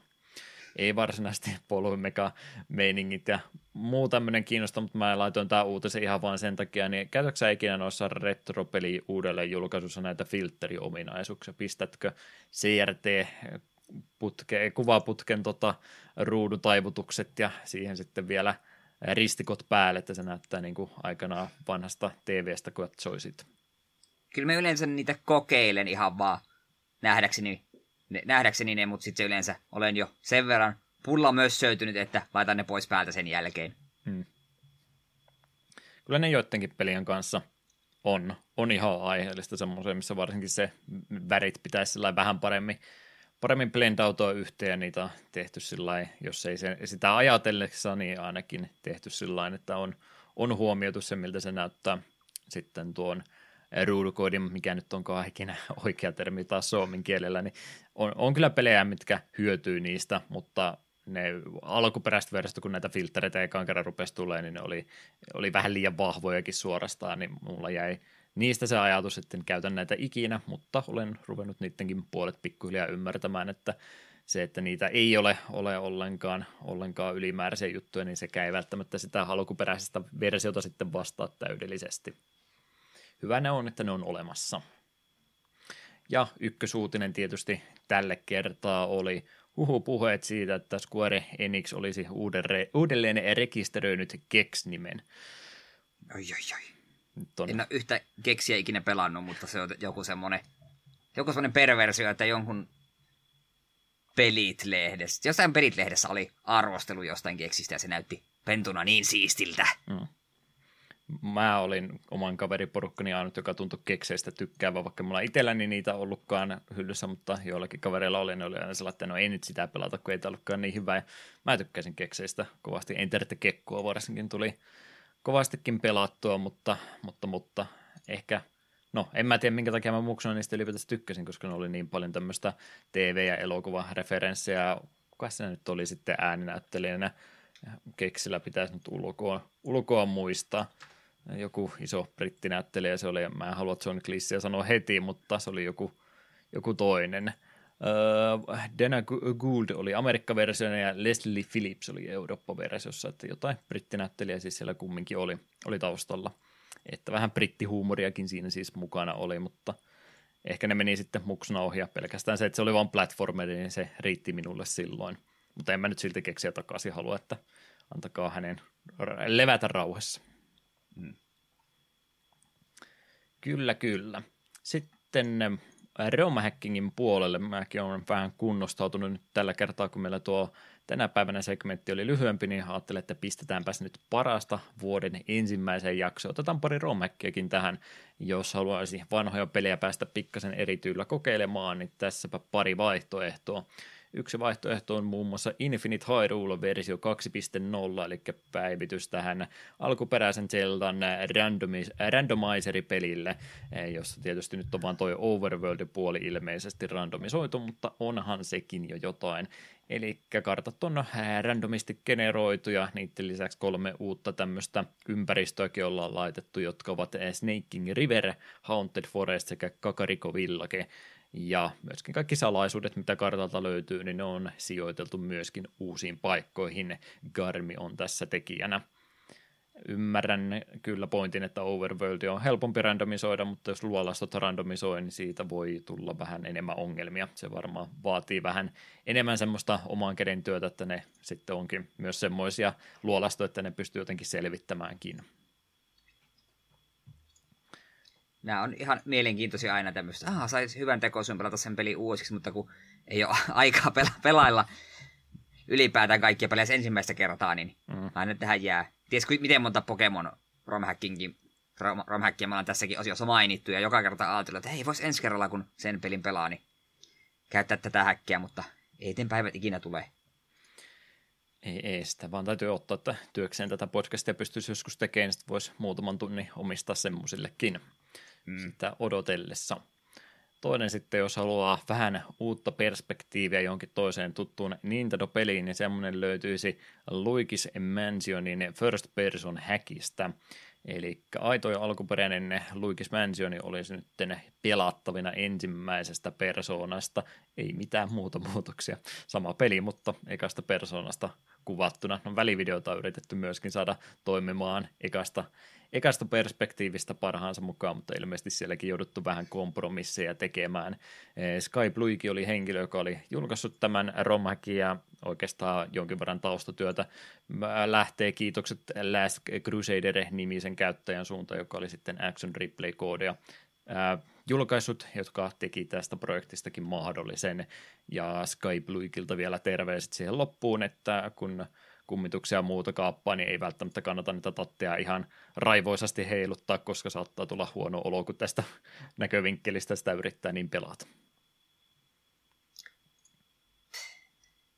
Yrit, olen pelannut Luigi's Mansionin. Mä yritän pohtia, olisiko pelikokemus kauheasti erilainen first personista.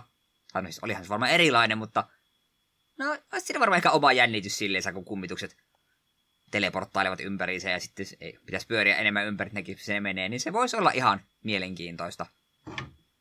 Eetun striimiä odotellessa, kun pimeässä huoneessa striimaa tätä näin niin. ihan kauhuissa on. Että ei herranjasta, sitä on paljon kuumottavampi kuin koskaan. Kyllä, muuttu kauhupeliksi.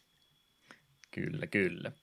Sitten seuraavaksi olisi aika tehdä historiaa jakso numero 129 ja fanikäännöksiä on enemmän kuin mitä tänä päivänä segmentissä oli. Herra jestas, nyt, nyt juhlitaan tätä, tätä juttua. Täällä on ilmeisesti ollut monilla fanikäännösporukoilla jonkinlainen deadline, että vuoteen loppuun mennessä pitäisi tämäkin fanikäännös saada pois, ja sen kunneksi täällä on kolme sivua juttua Eetulle. Eetu, Estradi on sinun. Joo, ja heti ensimmäisenä haluan sanoa, että sä oot tehnyt tämän ihan vaan, että sä pääst kuulemaan, kun meillä asuu Japania siellä on itse asiassa muutama varsin mielenkiintoinen tapaus. Tuossa toisena tuleva on varsinkin semmoinen, että mäkin haluan yrittää sitä yhden kerran. Joo. No ekana täällä on Opochama, kun Arxeon ja Päkin videon kehittämä tasohyppelypeli TurboGrafx 16 vuodelta 1991. Yoshinori Kobayashin luoman, ma- luoman mangasarjaan perustuvassa pelissä seikkailee rikkaan perheen lapsi Opachama, käännösryhmässä Filler, Moose, Dave, äh, Dave Shadow ja Diono Ribeiro. Äh, ei, Opachama ei sano mulle mitään. pari anime-adaptaatiota taitoa kyseisestä tapauksesta olla erittäin, erittäin paksut kulmakarvat ja suippo rasvattu kuontalo pään päällä, mutta ei tämä olla semmoinen, että hirveästi tänne länsimaihin olisi koskaan tullut. Joo, sitten tämä Häh. Ginga Ojo sama Densets Juna 2, ei Enno Princess, eli Galaxy Frolane Juna 2, Eternal Princess. Ei sullutkaan tämä vielä, mitä mä halusin yrittää, se oli toi seuraava. Puhutaan tästä kumminkin ensin. Apua, tuo suoraan näyttää hirvittävältä. Red Companyn ja Willin kehittämä seikkailu kautta visuaalinovelipeli, peli, äh, jonka Hudson Soft julkaisi vuonna 1995 TurboGrafx CDlle. Edellisen osan jälkeen elämä, elämän piti muuttua normaaliksi lukiotyttö Juna Kakurasukalle, mutta erinäistä syistä johtuen ulkovuoroinen olentojen sota-alus on häidytty kohti maata. Jatko-osan saaman isomman budjetin johdosta pelin ulkonäköön on panostettu entistä enemmän ja koko peli on myös ääninäytelty. Kääntäjinä Super, Mafu 3 ja 3 ja The Majin Senki. Ei sitä kauankaan ollut, kun me tuosta ekaista osasta puhuttiin, eikö sekin ollut ihan viime vuoden puolella? Mm, mahdollisesti. Jo ainakin kuvakaappauksia kun katsoo, niin tämä on tutuhkon näköinen. Käännöstiimi ilahtui pelisarjasta niin kovasti, että rupesi heti seuraavaakin työstämään. Hmm. Me väittäisiin, että tämä ei ole, tämä prinsessa Juna ei ole Final Fantasy 10. Ei todennäköisesti ei. Vai se oli edes prinsessa? No kuitenkin, Juna mikä Juna? Ah. Me henkisesti valmistaudun tähän. Basaru de Kosaru no Game de Kosaru. No niin, saanko mäkin yrittää? En ole harjoitellut, mäkin haluan yrittää. Basaru de Kosaru no Game no... Ei de Kosaru. Tuli pari ylimääräistä tavua väliin, mutta ei se mitään. Jeesus Japani. TurboGrafx CDlle julkaistu pulmapeli, joka on Game Freakin kehittämä ja julkaistu vuonna 1996. Hieman Lemmingsia muistuttavassa pelissä pelaaja antaa sarjan komentoja apinasankari Basarulle, joka niitä noudattaen toivottavasti pääsee turvallisesti maaliin asti. Käänteenä Dave Shadow, Diego Ribeiro ja Moose. Piti mennä katsomaan. Mä piti huomata muutenkin, että, että nämä Ää, tällä viikolla niin kovasti TurboGrafxin suuntaan rakkautta lähtenyt, mikä on tietysti hyvä asia, mutta mä menin katsoa, että Game Freak ja TurboGrafx CD, että oliko mä nyt kirjoittanut Game Boy väärin vaan näinkin törkeästi, mutta ei kyllä siellä oikeasti lukee, että TurboGrafx CD. Mm. Toi on Game Freakin historiassa siinä mielessä vähän erikoinenkin julkaisu vielä, että 96 oli kumminkin tullut jo Pokemoni vihreä ja punainen, kun ne oli siellä Japanin suunnalla ne kaksi versiota, mitkä ensin tuli, että nämä tuli tämä peli about puoli vuotta sen jälkeen, että oliko sitten ne siinä kohtaa työn alla ollut jo vai aloitettu, mutta vuosi myöhemmin olisi ollut vaikea näin kuvitella, että ne olisi tämmöiseen ruvennut aikaa käyttämään, mutta ehkä tässä kohtaa Pokemonin shekit ei ollut vielä lunastettuja, niin oli sitten vähän vielä muutakin siellä työputkessa vielä. Hmm. Mutta konseptilta ihan fiksun kuulunen peli. Joo, enemmän tykkää apina ulkonäöstä, sen kulmakarvosta on pahasti vialla. Se, en, luo, en luota tähän apinaan. Sekä ei luota suhun, kun se miettii, että mitä komentoi se Eetu antaa, niin sen takia se, se on vähän totta. hämillänsä. Äh, sitten Monty on the Run, Monty no Doki Doki Daidasso. Jalekon kehittämä versio Monty Moulista, joka julkaistiin Famicom Disk Systemille vuonna 1987.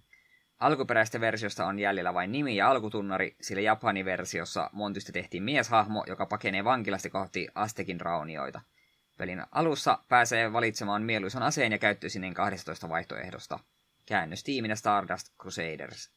Me en tiedä Montiontoranista mitään muuta kuin sen, että Aivana Be the Guyssa Gain linnassa soi Montiontoranin onkaan se just tuo tunnari, joka on aivan helvetin kova biisi. Joo, kuuden minuutin mahtava epos, että en, en tiedä mikä Hupparidi vai mikä tämän säveltäjän nimi olikaan, mutta en tiedä, en tiedä miksi meni niin kovaa, kukaan muu ei yrittänyt, niin hän vetää ihan, ihan tota urulta auki sitten. Joo, ihan sairaan hyvä biisi, niin kuin mitä helvettiä. Joo, en Sitä tiedä me... mikä on Monty Mollin lisenssiarvo tuohon aikaan sitten ollut, mutta se, että miksi, miksi piti Japanin julkaisu tehdä näin paljon eri tavalla, niin sitä mä en oikein ymmärrä. Ilmeisesti siis ihan ok peli kumminkin, mutta että alkuperäisen pelin kanssa ei oikeastaan yhtään mitään tekemistä enää. Mm. Sitten Barunba, TurboGrafx 16 julkaistu smuppi vuodelta 90, kehittäjänä Namco ja Zapcorp. Se, sekä... Mistä se sekä tuolla välissä? Mm. Niin, Ah, se, kuin, ah. sekä sivutta että pystysuuntaan scrollaamaan. Ah, joo, joo. Me, liian, liian vaikea lause. Kyllä. Sekä sivuittain että pystysuunnassa scrollaavassa pelissä ohjastaan alusta, jonka aseet on asennettu ulkokehään siten, että ampumiskulmaa pääsee muuttamaan vapaasti mihin tahansa asentoon. Käänteinen Dave Shadow ja Diego Ribeiro. Nä, täällä toistuu samat nimet aika paljon. Ne on ollut ahkeria viime aikoina. Ei ole tuosta paljon sanottavaa kuvakauppaksi, oli vain yksi, jossa ei näkynyt mitään muuta kuin jostain saaresta kuvaa. Että... Hmm. Ei ymmärtääkseni mitenkään erikoinen tai rakastettu mappi, mutta tuo idea pelkästään siitä, että voi, voi aseen kulmaan kääntää vapaasti, niin se on varmaan ollut vapauttava kokemus. Hmm. Sitten MKin kehittämä sivuttain scrollaava, hei tässä pelin nimeä. no heitä, heitä nyt joku vaan päästä. Pleasure Hearts näyttäisi olevan nimi siinä. Pleasure Hearts, okei. Okay. MKin kehittämä sivuttain scrollaava smuppi MSX2 vuodelta 99. Lentäjät Shia ja Hearn onnistuvat voittamaan lohikäärmeen ja viemään Pleasure Hearts-nimisen jalokiven mennessään. Lentäjien välille syntyy riita, kumpi sen omistaa, ja lopulta Hearn pitää sen itsellään ja tärvelee Shian koneen mennessään. Edessä on siis Shian kostoreissu. Käänteinen Jim. Tähän nyt kyllä kuulostaa todella hyvältä. Vähän piirrosmaista grafiikkaa sisältävä peli vähän vanhemmilla toisen maailmansodan aikaisilla lennokeilla. Mm. Vai joko, jopa vähän niitäkin vanhemmilla. About semmoisilla kumminkin. Tämä peli opettaa meille, että ahneus rikkoo ystävyyssuhteet. Kyllä. Sitten Dandy, Zeon ja Fukatsu. Dandy, The Resurrection of Zeon. Uh, Ateller Double Ateller Dublin kehittämä Famicom Disk System peli vuodelta 88. Peli perustuu vuoden 83 Atari-peli Dandyin, jonka Japanin julkaisun Activision sai oikeudet. Japanilaista yleisöä varten me- pelimekaniikka muutettiin Gauntletin ja Zeldan sekoitukseksi käännösryhmänä Stardust Crusaders. Dandykin on oikeasti kuin pelisarja ollut, mutta olemme liian nuoria tämmöistä muistamaan. Ilmeisesti ja perusständi taisi olla enemmän kuin prototyyppi Gauntlet, että melkein pelkkä toimintapeli vain. Hmm.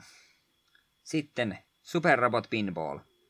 Pokemon flipperipeleistäkin tuttu Jupiterin kehittämä flipperipeli Game Boy Colorille vuodelta 2001. Taskuhirviöiden sijasta pelissä esiintyy Super Robot Wars-sarjan hahmoja, käänteenä Mark Max. Super Robot Warsista olemme puhuneet jossain vaiheessa. ja about joka toisessa tässä segmentissä sen historian aikana. Gandameittia ja kaikkea muu ohella, että mm. about samaa kokonaisuutta. Joo, hämmentävää, mm.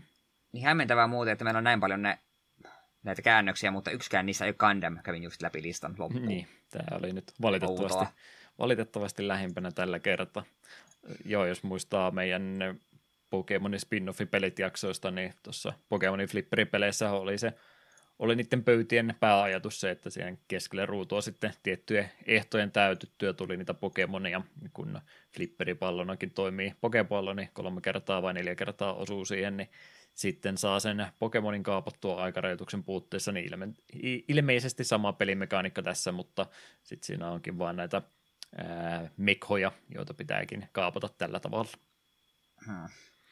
Jotain tämmöistä pientä infoa ja ää, arkistomateriaalia ja muutakin siellä pelin, pelin takana on, mutta Mark Maxi siihen sanoi sano sitten, että ei hän rupea niitä kaikkea kääntää, että tuossa nyt on vain jotain tietoa, mikä sen nimi on ja mistä sarjasta se on ja miltä vuodelta, niin tuo riittäköön, niin tämä oli sen takia unfinished äh, tota, tota, statuksella tämäkin käännös ollut, mutta totesi, että se on tarpeeksi hyvin käännetty, että pelaamaan pystyy hyvin. Hmm. Sitten seuraavana täällä Miki no Tokyo Disneyland Daipoken, Miki's Great Adventure in Tokyo Disneyland. Mä olisin saanut kääntää tuon pelin nimeä ilman tuota alalla käännöstä. No, hyvä. Se, sen verran monta kertaa muun muassa One Piece on Daipoken sanottu, ja äh. olen osannut päätellä, että se on seikkailu. Miki no Doki Doki Panic Tokyo Disneyland. GRCn kehittämä tasohyppelipeli Super Famicomille vuodelta 1994. Mikki on harjoittelemassa tanssikuvioita Disneyland-esitystään varten, kun selviää, että Musta Pekka on onnistunut huijaamaan muita pitämään vapaa-päivän esiintymispäivänä. Nyt on kyllä juoni. on. Mikin tehtävänä on siis kiertää puistoa ja kerätä kaverit yhteen. Peli oli tätä käännöstä ennen viimeinen ainoastaan japanisjulkaisu Disney-peli, jolla ei ollut fanikäännöstä. Tämän, paikka, tämän puutteen paikkasi Swampo, Anonymous ja Ray VGM. Nämä menee vähän nämä mikin tasohyppelypelit SNESillä sekaisin itselläkin, että en tiedä mikä on mitäkin, niin siinä mielessä samaa, samaa tulee lisää ja ilmeisesti mikki heittelee ilmapalloja repustansa, jotka tekevät joko vahinkoa tai auttaa platformingissa. Hmm. Ja täytyy kyllä sanoa, että Musta Pekka kyllä aivan, aivan röyhkeä vihollinen. Historian, historian suurimpia perureita. Kyllä, mutta sitten taas, en tiedä, ootko katsonut tätä Hoponpoppoa animaatiosarjaa ja mainiota Hoponpoppoa elokuvaa, niin siinä, niistähän Musta-Pekka on ehkä vähän itsekäs, mutta loppujen lopuksi ihan hyvä perheenisä. Kyllä, kyllä. Sitten Kovai Shashin, Shirei Shashin Kitan Media Entertainmentin kehittämä kauhupeli Pleikkari 1 vuodelta 2002. Päähahmo Hiori toimii manaajana ja hänen taitonsa, tai hänen taitonsa on manata kummituksia valokuvien kautta. Kokemuksen kartoissa hän kuitenkin alkaa kokea sivuvaikutuksia kääntäjinä Esper Knight, Snovaria ja Blame the, Bro- Blame the Robot. Ajattelin, että kun nyt on kummituksia ja kameroita, niin nyt kyllä mennään vähän toisen pelisarjan reviirille. Mm. Todennäköisesti joo. Julkaisuaikataulu ja pelinne erittäin kehuttu surkeus, eli Kuso kehtittelin pelejähän tämä on, niin teorioita oli kovasti, että oliko sitten ringin suosio niin kova, että ruvettiin vielä äkkiä tekemään Pleikkari 1 kauhupeliä vuonna 2002, että ymmärtääkseni aika surkeasta pelitapauksesta on kyse ja sen pohjalta tekisi mieli kokeilla. Sinällään harmillista, kun nyt katsoo näitä kuvakauppauksia, niin näissä on sellaista erää, eräänlaista just vanhan kauhun fiilistä. Hm. No, ei voi mitään. Sitten nyt vähän tutumpaa pelisarja meille. Digital Devil Monogatari Megami Tensei 2. Atluksen kehittämä roolipeli Famicomille vuodelta 90. 20XX vuoteen sijoittuvassa pelissä maailma on tuhoutunut atomipommien jäljiltä ja viimeiset ihmiset piileskelevät bunkereissaan, kun Luciferin demonit ja yhden oikean jumalan armeija ottavat yhteen maan pinnalla. Pazuzu-niminen demoni luo yhteyden kahden ihmishahmon välillä, josta päähahmolle an- hän antaa kyvyn jutella demonien kanssa ja liittoidon niiden kanssa, ja sankarin ystävy- ystävälle kyvyn käyttää taikuutta. Käännösryhmänä Stardust Crusaders. Vaikka vuosi onkin 20XX, niin varmaan Mega Man X ja Zero ei ole tuolla samoissa kuvioissa. Niin, äh, jos ne olisi, niin kumpi on Luciferin puolella ja kumpi on yhden oikean Jumalan puolella. Pakko olla eri puolella nyt valitettavasti. No Zerolla on kyllä semmoinen oikein hieno pitkä tukka, että kyllä me sen hänet pistäisi Jumalan puolelle. Okei, okay. se on hyvä, hyvä selitys. Joo, tämä oli en se ole. isoin fanikäännösprojekti, mitä oli viime viikolla osunut kohdalle, ja ymmärtääkseni Atlukselle tämä on ollut semmoinen siinäkin mielessä käänteen tekevä peli, että tämä ei nyt kumminkaan enää siihen alkuperäiseen kirjaan perustunut, että he lähti sitten ihan omille urille tästä eteenpäin, ja tämäkin on remakeattu sitten myöhemmässä vaiheessa, että näin Atluksen, Atluksen historiikissa niin ymmärtääkseni aika tärkeä pelijulkaisu ollut tämä osa. Hmm. Me mietin tuota alun Digital Devil-osuutta, että onkohan tällä ollut jollain tasolla jotain tekemistä Digital Devil-sagaan. Niin, mikä on alkuperäistä, mikä on spin-offi, että niin, en, en ole ihan perillä, että mitä eroa niiden välillä ei onkaan. Hmm. Kun Digital Devil-sagathan kanssa perustuu maailmaan, joka on vähän huonossa hapeessa, mutta sielläkin on pari twistiä, jotain haluaa spoilata. Hienoja pelejä Digital Devil Saga. Olen useammin kerran sanonut, että ne 20 saataisiin vielä uudelleen paketoituna samalla tavalla kuin tuo Lucifer's Call, niin, tai sitten Nocturne, niin oi, oi, kyllä kelpaisi. En ole vieläkään sitä Nocturne HDta ostanut, kun ei ole ollut aikaa pelata. Ja siinä mikä miten se vitoinenkin sille jossain kummittelista hän haluaisi päästä pelattavaksi, mutta mm. oispa aikaa. Niin paljon megamitenseitä. Ja vielä vanhempia Mut, löytyy enemmänkin, että backlogia löytyy sieltäkin ihan tarpeeksi. Mm. Mutta sitten Hotman no Shitei Tanken. Hotman Hofferman, Hotman Hottermans Underground Exploration. Usein kehittämän toimintapeli Famicomille vuodelta 86. Hieman digdagia muistuvassa pelissä tehtävänä kerätä neljä avainta, jotta kentän maali saadaan avattua. Kääntäjänä Zynk Oxhide. Fomicoin vähän vanhempaa tuotantoa näkyy grafiikoistakin, mutta ihan pätevä peli kumminkin semmoiseksi, mitä se onkin. Yrittää olla ainakin. Musta jotenkin hauskaa nämä tämmöiset pelit, jossa ROM hackings, kun katsoo screenshotteja, niin on pelkkiä, te- pelkkää tekstiä. Ja tälläkin mm. screenshotti pelkästään musta ruutu ja game over. Ah, Kiitos. Tämä kertoo kyllä paljon. Sepä sepä joo, ettei hirveästi tekstiä ole, mutta että valikoista ainakin selviät pelaamaan, niin sen verran on käännetty. Pieni projekti. Mm. Sitten vihdoin ja viimeinen, viimeinen Dragon Egg. Toimintatasohyppely TurboGrafx 16 vuodelta 1991 kehittänä NCS kautta Masaija. Päähahmona seikkailee nuori Eran, joka saa tietää olevansa viimeinen lohikärmen mestari, joka pystyy tuomaan rauhan kaauksen keskelle. Lohikärme aloittaa pelin muna-asteelta, mutta vihollisten pudottamia tuli kuulla... Tuli kuuli. Tuli kuulia, aivan. Tuli kuulia kerätessä se lopulta kuoriutuu. Käänteinä Cabbage ja Onionzo. Oli Fire by Flame Orpea, mä yritin suomentaa, mutta ehkä olisi parempi pysyä Orpeissa siis. Hmm. Olisit siitäkin ymmärtänyt. Ihan hauska graafinen ulkaisu. Tykkään tämän viimeisen screenshotin myyrä myyjästä. Hmm. Herra, herrasmies selvästi monokkeli ja piippu on. Ei, ei ole Monty Mole hän. Ei, ei ole. Hienosti suoriuduttu, vaikka materiaali olikin kovasti. Oletan, että tämmöistä ei tule koskaan toista kertaa vastaan, että joudut näin paljon lukemaan, mutta ajattelin, että eihän näitä nyt voi sivuuttaakaan. Pelkkää laatua se... täällä oli vaan tarjolla. Ja niin monta kertaa meillä on ollut vaan semmoinen, jos tässä on kaksi peliä, josta kukaan ikinä kuullutkaan. Hmm. Pari juttua, mitä noita kun äsken käytiin läpi, niin jäi, jäi mainitsematta, mutta tuli vielä jälkeenpäin mieleen. Äh, Mikin Disneyland-seikkailusta, että eikö se ole meidän looginen järjestelmä, että ensin Särkäniemi, sitten Linnanmäki sitten Tokyo Disneyland. Aha, joo, totta kai. Voi olla vähän kalliimpi reissu, mutta eikä se viikonlopussa takaisin ehdi vielä tulemaan. No, me kerätään kyllä säästää, kun jos pitää odotella, että korona loppuu. Mm. Äh, eikö siellä joku Super Mario Landikin nyt olemassa, semmoinen aika pieni ja kompakti, mutta jos puhelimen kanssa jotain ARG-juttuja sinä pelaa samalla, niin se on ilmeisesti ihan mielenkiintoinen kokemus, että siellä sitten samalla Joo. reissulla. Eikö se ole just se, mihin on joku Donkey Kong lisäsysteemi kanssa tulossa, jotain tällaista uutista oli kanssa. Mm. Mutta sekin on vissiin vasta tulossa tai jotain. Joo, kuulemma näin. Puistosuunnittelun kannalta niin ihan hieno saavutus, että tosi pieneen tilaan tehty, tehty tuommoinen pieni maa, missä sitten pienestä pinta-alasta huolimatta ilmeisesti useamman tunninkin saa aikaa vietetty, jos kaiken siellä yrittää kokea. Mm.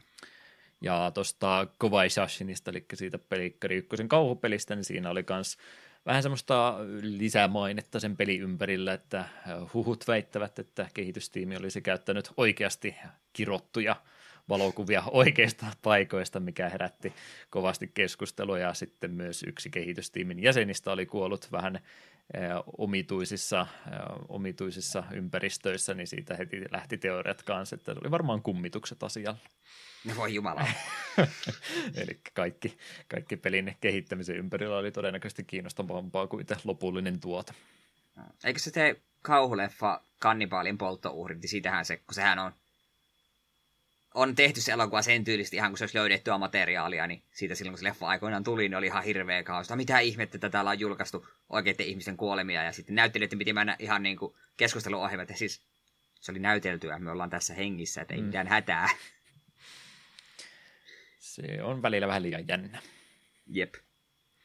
Hyvä. Siinä kohtaa olisi aika pieni breikki jälleen kerran pitää. Kuuntelemme Sunsoftin ihania sävelmiä hetken aikaa ja sitten oli se heidän tuottamastaan pelistäkin aika jutella vähän enemmän.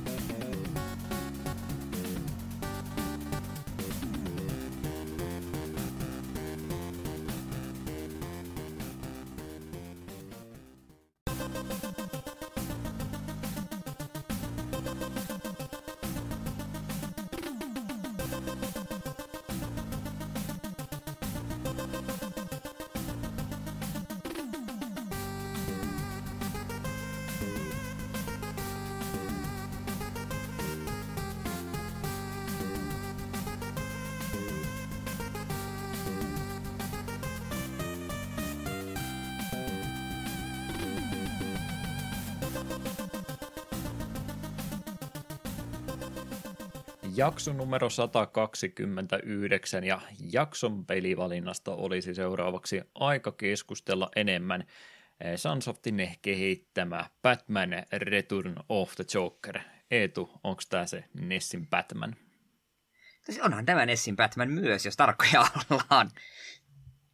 Mut joo, kuten taisimme jo aiemmassa jaksossa mainitakin, niin olemme käynyt teillä PPCn puolella puhumassa Nessin Batmanista ja mulla silloin jossain kohtaa kävi mielessä, että no siitä on jo puhuttu, niin eikö se ihan loogista, että me käsitellisimme tämä jatko-osa joskus ja vuoden vaihteessa jotenkin tuntui, että eikö se olisi tavallaan jollain tavalla looginen paikka tähän peliin hypätä. En ollut koskaan aiemmin tätä pelannut sekuntiakaan, niin tiesin vain, että tämä peli on olemassa.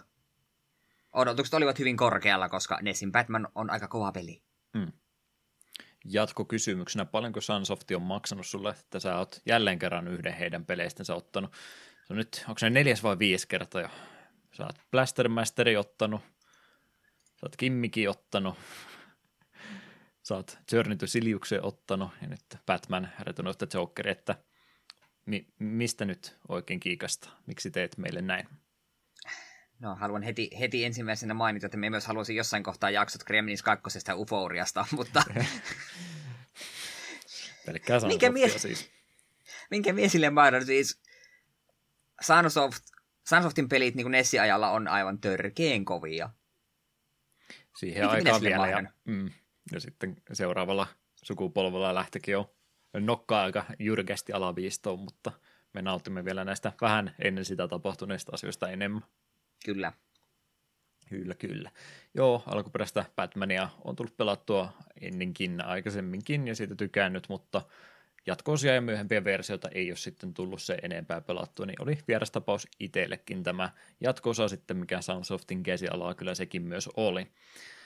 No joo, tehän olette varmaan nyt kaikki kuuntelijat jo niin kovasti meidän podcastia kuunnellut, että muistatte tämän mun litania ulkoon, kun mä oon nyt neljättä kertaa kopipastannut tänne ylös, mutta tosiaan jos, jos Sunsofti vähän vieraammalta jollekulle vielä on, niin kyseessä on tosiaan 71 vuonna perustettu perustettu yritys, joka tämmöisellä Sundance Corporation nimellä alun perin toimi, eli tämä on jälleen kerran hekin yksinäistä – yrityksistä, jotka on toiminut vähän muilla aloilla. Ensin, että täälläkin oikeastaan valmistus ja myyminen elektroniikkatuotteiden kanssa ollut se, mistä he ovat lähteneet liikkeelle, ja kuten niin moni muukin sitten 70-luvun loppupuolella lähti sen kelkkaan, että hetkinen tuo videopelibisnes näyttää aika kiinnostavalta ja mikä parempaa aika tuottoisaltakin, niin hypätäänpäs mekin sinne suuntaan. Niin 70-luvun lopulla Sunsoft rupesi sitten niitä arcade-puolen pelejä julkaisemaan, erinäisiä klooneja oli sitten se heidän alkuperäinen valikoima, mutta aika paljon muutakin genrejä sitten he rupesivat sen jälkeen harrastamaan. Ja sinne 80-luvun puolivälille asti se oli se arcade business nimenomaan se ykkösjuttu heillä, mutta siinä kohtaa sitten katsottiin, että nyt tuli tämmöinen pieni Famicom-niminen laite, voisikohan tästä jotain hyvää, hyvää tulla aikaiseksi, jos me ruvetaan sille alustalle pelejä tekemään, ja hyvähän siitä tulikin. Kasepittinen aika, omaa tuotantoa, kivastikin aika paljon myöskin lisenssipelejä, joista tämäkin yksi on. Ne lisenssipelit ehkä sitten lopulta kuitenkin kohtaloksi koituu, ne 16-pittiset Looney Tunes-pelit ja kaikki muut tämmöiset, niin ei välttämättä ollutkaan ihan niin kovia hittejä siinä sitten enää siinä vaiheessa. Plus ehkä sitä rahan käyttöäkin, mitä siellä oli, niin oli ollut vähän kyseenalaista, että mitä kaikkea kaikkea me lähdetään toteuttamaan, ja mulla on tällä pitkä ollut listalla, että siellä ilmeisesti Amerikan puolikin oli sitten rahaa käyttänyt johonkin golfratojen rahoittamiseen ja kaikkiin tämmöiseenkin, että ei välttämättä ollut ehkä, ehkä sitä kaikkein tunnollisenta rahan käyttöä sitten ainakaan sillä suunnalla. Mutta noin lisenssipelit hyvää, hyvää rahatuotantoa tiettyyn pisteeseen asti ainakin yritykselle toi, niin ymmärrän kyllä, minkä takia sille tiillekin lähdettiin. No näiden Jenkkipuolen konkurssia muiden jälkeen, niin Sunsofti vielä takaisin tuli. Lähinnä Pleikkari 1 Game Boy Neo Geo tuotantoa sieltä löytyi, mutta nekin sitten aika nopeasti loppui, kun huomattiin, ettei ne ainakaan tuolla muualla maailmassa niin hyvin enää myy, ja Japanissakin enemmän sitten jotain vanhojen pelin kokoelmia tämmöistä oli, mutta onneksi Japanista löytyy pelilaji nimeltä Pachinko, ja sitähän on harrastanut kovastikin. Ja joku se Sunsoftin taas omistikaan niiden, niiden vanhat tota, oikeudet, mutta en mä nyt muista enää kuka se olikaan. En, en ole päivittänyt tätä tietämystäni vieläkään sitten, mutta ei valitettavasti oikein Sunsoftista enää muuta kuin hyviä muistoja sieltä 90-luvun puolelta, että oikeastaan sinne näin yleisessä tietoudessa pelaajien keskuudessa Sunsofti sitten myöskin jäi.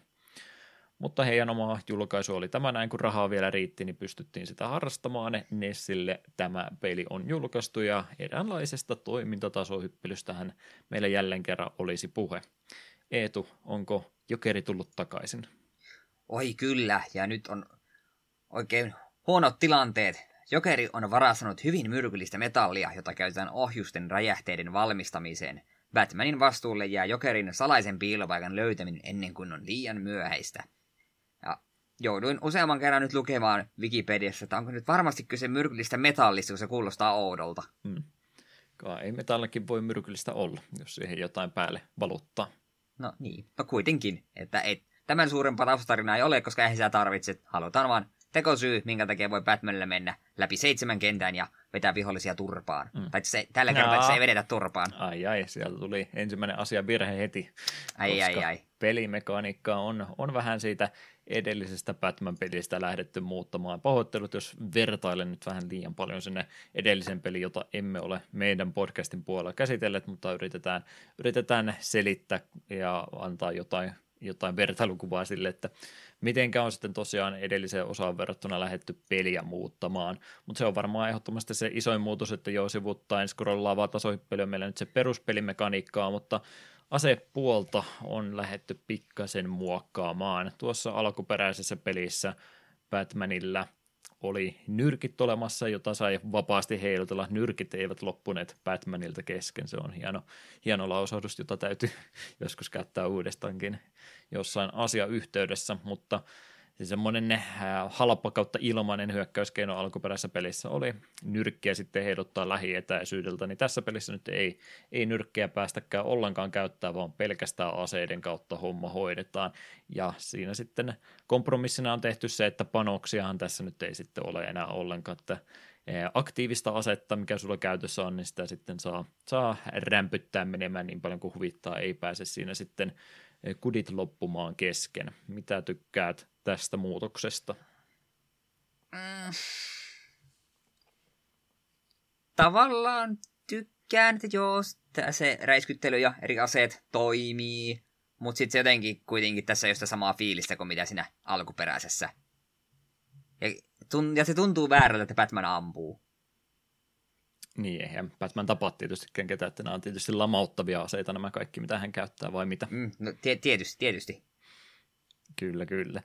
Joo, se alkuperäisen tai edellisen osan pelisuunnittelu, niin eh, minun mielestä ainakin tuntuu siltä, että käytetään niitä nyrkkejä, mikä on vähän semmoinen riskaapelitapa, koska ihan eh, kontaktidamaakeakin tapahtuu, jos viholliseen osuu, niin se oli aina semmoinen, ei koskaan se optimaalinen vaihtoehto, no ainakin harvoin optimaalinen vaihtoehto, mutta taitava pelaaja pystyy nyrkelläkin paljon siinä alkuperäisessä pelissä tekemään, ja siinä sitten vihollisilta droppeina saada näitä panoksia ja kaikkia muuta lisää, ja siinä pääsee sitten Selectin kautta vaihtamaan, että mitä asetta käytetään missäkin kohtaa, niin ehkä siinä semmoista vähän vanhan, vanhan tyyppistä Batmania enemmän oli siinä alkuperäisessä pelissä, kun sä pääsit sitten työkaluvyöstäsi valkkaamaan, että mikä olisi se oikea ase oikeaan tilanteeseen oikeata vihollista vastaan, niin tässä ei oikeastaan semmoista valintaa enää tehdä, että tuosta pelin varrelta laatikoita löytyy, joista sitten löytyy kirjaimen takaa varustettuna näitä eri aseita, mitä pääsee käyttämään, ja nyt ei pääse edes niiden välilläkään pyörittämään, vaan että sulla on se yksi aktiivinen ase jatkuvasti aina käytössä. Niitä kyllä tulee varsin, varsin tiheeseen tahtiin aina eri aseita, että mieleistä pääsee siellä nopsaankin, suht nopsaa ainakin vaihtamaan, mutta ei tämmöistä aseiden välilläkään taktikointia enää ole, niin nyt on mun mielestä enemmän vaan, että rämpytä menemään ja hyviä asioita toivottavasti tapahtuu. Joo, ja olen aika aktiivisesti kiinnittänyt huomiota, että kun droppaili näitä muita aseita, että mikä mulla oli. Me otin vaan sen, mikä sen edessä oli jatkon rämpyttämistä. Et me mm. hir- hirmu paljon en nähnyt strategiointia siinä, että mi- aha, tässä tilanteessa minä haluan tuon aseen. Ja kun näin toisista verrattuna niin paljon sitten loppupeleissä kumminkaan eroa, että mitä sä käytät, ne kaikki ajaa oikeastaan samaa vir- virkaa sitten, että ampuu suoraan eteenpäin. Niinhän ne siinä edellisessäkin pelissä toimi, mutta siitä huolimatta nekin pienet erot, mitä siinä alkuperäisessä pelissä oli, niin oli mun mielestä tarpeeksi isoja eroja verrattuna tähän nyt sitten, missä kaikki on lähinnä toistensa kopioita. Vähän erinäköisiä efektejä joo, mutta mun pelityyliin ei vaikuta millään, millään tavalla kumminkaan oli se asevalinta mikä tahansa. Mm. Yksi pieni lisäjuttu siinä kumminkin on tämä, että kaikkia aseita pääsee lataamaan tässä näin nyt, eli ampumisnäppäntä P-painiketta pohjissa pitämällä saa sitten ladattua näitä aseita ja ammuttua vähän vahvemman, vahvemman kudin eteenpäin. Oliko tämä kovinkaan hyödyllinen ominaisuus? Se oli lähinnä tuli siitä, jos kuolin ja tiesin, että okei, tuossa se on kohta tulee vihollinen, joka kestää, ei kuole yhdessä tavallista kudista, niin silloin saatoin olla, pysähdyin hetkeksi lataamaan ja sitten ammun Chargeshotin heti, kun vihollinen oli näkyvissä, mutta ei sitä yleensä ollut aikaa ruveta latailemaan. Suuri osa vihollista kuitenkin kuoli yhdestä osumasta, niin aika helppo oli, tai ainakin kuolivat ennen kuin ne pääsi iholle. Että muutama poikkeus oli, missä piti pystyä strategioimaan, mutta silloinkin se oli sitä, että mä olin, olin jo kerran kuollut tässä kohdassa, niin minä tiedän mitä odottaa, niin siksi minä lataan tätä asetta. Joo. Ja se just, että se vähän, vähän yleensä semmoisen laajemman kudiampu, niin siinä mielessä mä ainakin itse tykkäsin ladata niitä, niitä sellainen valmiiksi peruskenttien aikana, että onpa sitten valmiiksi ladattuna, jos ihan tarkkaan tiedä, missä se vihollinen on, niin tämä vähän, vähän ainakin helpottaa siihen osumista, mutta eipä, eipä oikeastaan mikään välttämättömyys. Pelin pystyy pelaamaan ei, vaikka sitä ei jostain kumman syystä edes huomaisikaan, että tästä tämmöinen vaihtoehtokin löytyy. Mm. Ei välttämättömyys, mutta pikkasen lisätyyliä ainakin pelille tuo, jos ei mitään muuta. Mitenkäs slidin kanssa? Batman osaa liukuakin tällä kertaa. Onko, tää, onko tästä mitään hyöty? Minun täytyy myöntää, että minä en tiedä, että tässä pelissä on slide, niin kun minä lukin niitä muistiinpanoja. Sitten minä menin peliä pelaamaan hetki, että totta, tässä on slide. Interesting. Lisää juttuja, mitkä ehkä olisi pitänyt huomata. Jep. Et, en siis voi väittää, että olisin siitä saanut hyötyä, kun en tiennyt sen olemassaolosta. Joo. Olikohan yksi, yksi myöhempi kenttä, missä piti kerran slidea välttämättä käyttää, mutta muuten jälleen kerran yksi niistä asioista, että ei oikeastaan mikään välttämättömyys. Se antaa hetken, hetken ajan suojaa siinä jälleen kerran kuin Dodgerolli konsanaan, että pystyy turvallisesti liukumaan vaaralta turvaan, mutta, mutta ei, en, en kokenut sitä nyt hirveän tarpeellisena ainakaan. Vahinkoakin se vihollisen perusvihollisen ainakin tekee, että siinä mielessä ihan jees, mutta mun mielestä se slidilla on yksi isompi ongelma, mikä menee sitten ihan tuonne koko pelisuunnittelun puolelle. Slidea olisi ihan kiva käyttää, jos mä tietäisin, minne se slide menee. Mm. Eli pelin graafiseen toteutukseen ja muuhun liittyen, niin herra jästäs, kun on iso Batmanin sprite laitettu tähän peliin, tämä on mm. Synti numero yksi. Mä en tiedä yhtään mitään muuta isoa syntiä tämän aikaisessa peleissä kuin se, että tehdään näin isoja spriteja. Niin, sehän tässä kyllä heti ekana niin kun pelin käynnissä, niin että wow, onpas Batmanin tämä sprite helvetin hienon näköinen, kun sitä se on. Se näyttää tosi hyvältä. Sitten se yhtäkkiä tajutkin, että niin, se vie tästä ruudusta sen verran paljon, että aika paljon tulee vihollisia vaan yllättäen niskaa ja naamalle. Ja asioiden väisteleminen on kanssa yllättävän hankalaa, kun on tuommoinen rekan kokoinen. Sepä joo, että hyppykään ei ei kovinkaan korkealle vie, että pelkästään vihollisten projektiilien väestäminen on aika vaikeaa, tai sitten se, että jos et sä tuota peliä opettelee ja niiden vihollisten sijaintia ulkoa, niin sulla ei yleensä ole myöskään aikaa sitten enää mitään väistöliikkeitä ruveta tekemään. Jotkut pystyy projektiilista myös slaidilla väistämään, mikä on mikä tapahtuu nopeammin, muutaman freimin nopeammin kuin se, että sä yrität ylihypätä, mutta kyllä se melkein vaatii sen, että sun täytyy vaan yrittäjä erehtyä tarpeeksi monta kertaa, että sä rupeat muistaa, missä ne viholliset sitten on.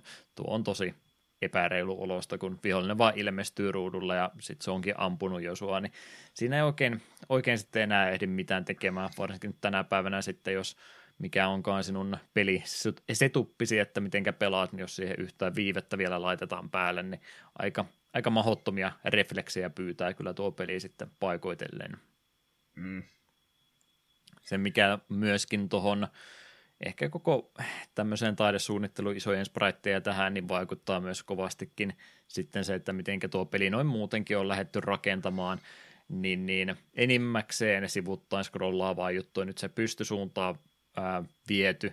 Viety osuuskin edellisestä pelistä on enimmäkseen poistettu tässä kohtaa, ja yksi mikä siihen liittyy myös kovasti on se, että ei edes seinähyppyjä löydy nyt tästä pelistä, että nyt on kyllä sitä tasohyppelypuolta aika paljon otettu pois, tämä on melkein 80 prosenttia toimintapeliä, 20 prosenttia tasohyppelypeliä, mä en myöskään siitä, siitä muutoksesta tykkää. En mä sano, että se alkuperäinen Batmanikään, niin no, oli siellä, siis siellä on ihan kivia, kivoja tasohyppelykohtauksia, ei nyt tasohyppelyn iloa puhtaimmillaan, mutta nimenomaan se, että teenkö mä tuosta seinästä nyt täyden hypyn vai puolikkaan hypyn, niin se oli varsin viihdyttävää. Niin nyt kun tätä ei sitten enää tästä pelistä löydy, niin mitä tästä nyt sitten ylipäätänsä jää? vasemmalta oikealle menevä kenttä, jossa on pari pohjatonta kuilua matkan varrella, johon sä putoat, kun vihollinen ampuu sua äh, ruudun laidalta ennen kuin sä ehdit siihen reagoimaankaan yhtään mitenkään. Niin, mm. niin mä en tykkää tämän pelin kenttäsuunnittelusta ollenkaan, koska sitä ei juurikaan ole. Joo, ja sitten on pahamaineinen, onko se nyt tuli kolmas kenttä, siellä on jäätä ja vihollisia, jotka ampuu tornadoja heti kun ne näkee sinut, ja sitten kun niistä tornadoista tulee knockbackia, sit sä oot jäällä, niin tulee tosi paljon knockbackia, niin kuolemia tulee vasemmalla ja oikealla, ja siinä kohtaa me rupesin nostamaan käsiä pystyyn tämän pelin kanssa. Okei, pari ekaa maailmaa tässä kenttää oli ihan kivoja, mutta nyt, nyt, nyt, alka, nyt ei ole enää kivaa. Hmm. No, en tiedä, onko Sunsoft sitten itsekin todennut, todennut, että tämä meidän peruskenttä designi ei välttämättä – itsestänsä riitä tätä peliä kantamaan, niin tähän on vähän sitä vaihteluakin otettu mukaan, eli meiltä löytyy speedrunaajien vihaammat autoscrollerikentät sekä myöskin pari suuttemaappikenttää. Mitäs näistä lisäyksistä tykkäät? Autoscrollerit on lähes aina automaattinen miinus, en pidä. Me näen vieläkin painajaisia tiettyjen pelien autoscrollereista. Smuppiosuudet, nee, ihan kivaa. Sellainen pientä vaihtelua, ei mitään maailmaa mullistavaa oikein kunnon lite suuttamappia, että ei, ei kyllä, kyllä. mitenkään monipuolisiakaan ole. Pelkästään mm. se, että jälleen kerran Batmanin eh, selkä lentoreppuinen, niin aika iso, iso koode on, niin pelkkä väistelykin on, on pikkasen haastavaa, että onneksi nämäkään osuudet ei kovinkaan pitkiä ole, ja ylipäätänsä kaikki osuudet tässä pelissä, niin nämä kentäthän on muuten tosi lyhkäisiä, on melkein on. minuutissa ohitte, että ei, ei, ei jälleen kerran edellisen osaan verrattuna, niin aika, aika lyhkäisiä pätkiä tuohon on, on kyllä sitten laitettu, että tietysti pelistä yritetty mahdollisimman netin näköinen saada ja muuta, niin rajallinen määrä tallennustilaa varmaan kasetilla ollut, niin olisiko se sitten syypää sille, että minkä takia kentät on typistetty aika, aika lyhkäisiin versioihin siitä, mitä muut, muut tasoippelypelit sitten tähän aikaan tarjosivat. Mm. Se, mitä mä siellä PPCn puolella eniten kritiikkiä annoin alkuperäiselle Nessin Batmanille, oli toi pomotaistelupuoli. Mulla on aina ollut vähän se tunne, että Sunsoft ei oikein koskaan saanut täysin koppia, että mikä tekee hyvän pomotaistelun tämmöisissä 2D-peleissä, ja ei ne mun mielestä sitä ongelmaa ole vieläkään korjanneet. Ne on tietyllä tavalla korjannut sen. Ne pomotaistelut on yhtä tylsiä edelleenkin kuin siinä edellisessäkin, mutta nyt sulla on helttiä enemmän, niin nämä on aika triviaalia loppuviimein viimein nämä pomotaistelut tässä pelissä.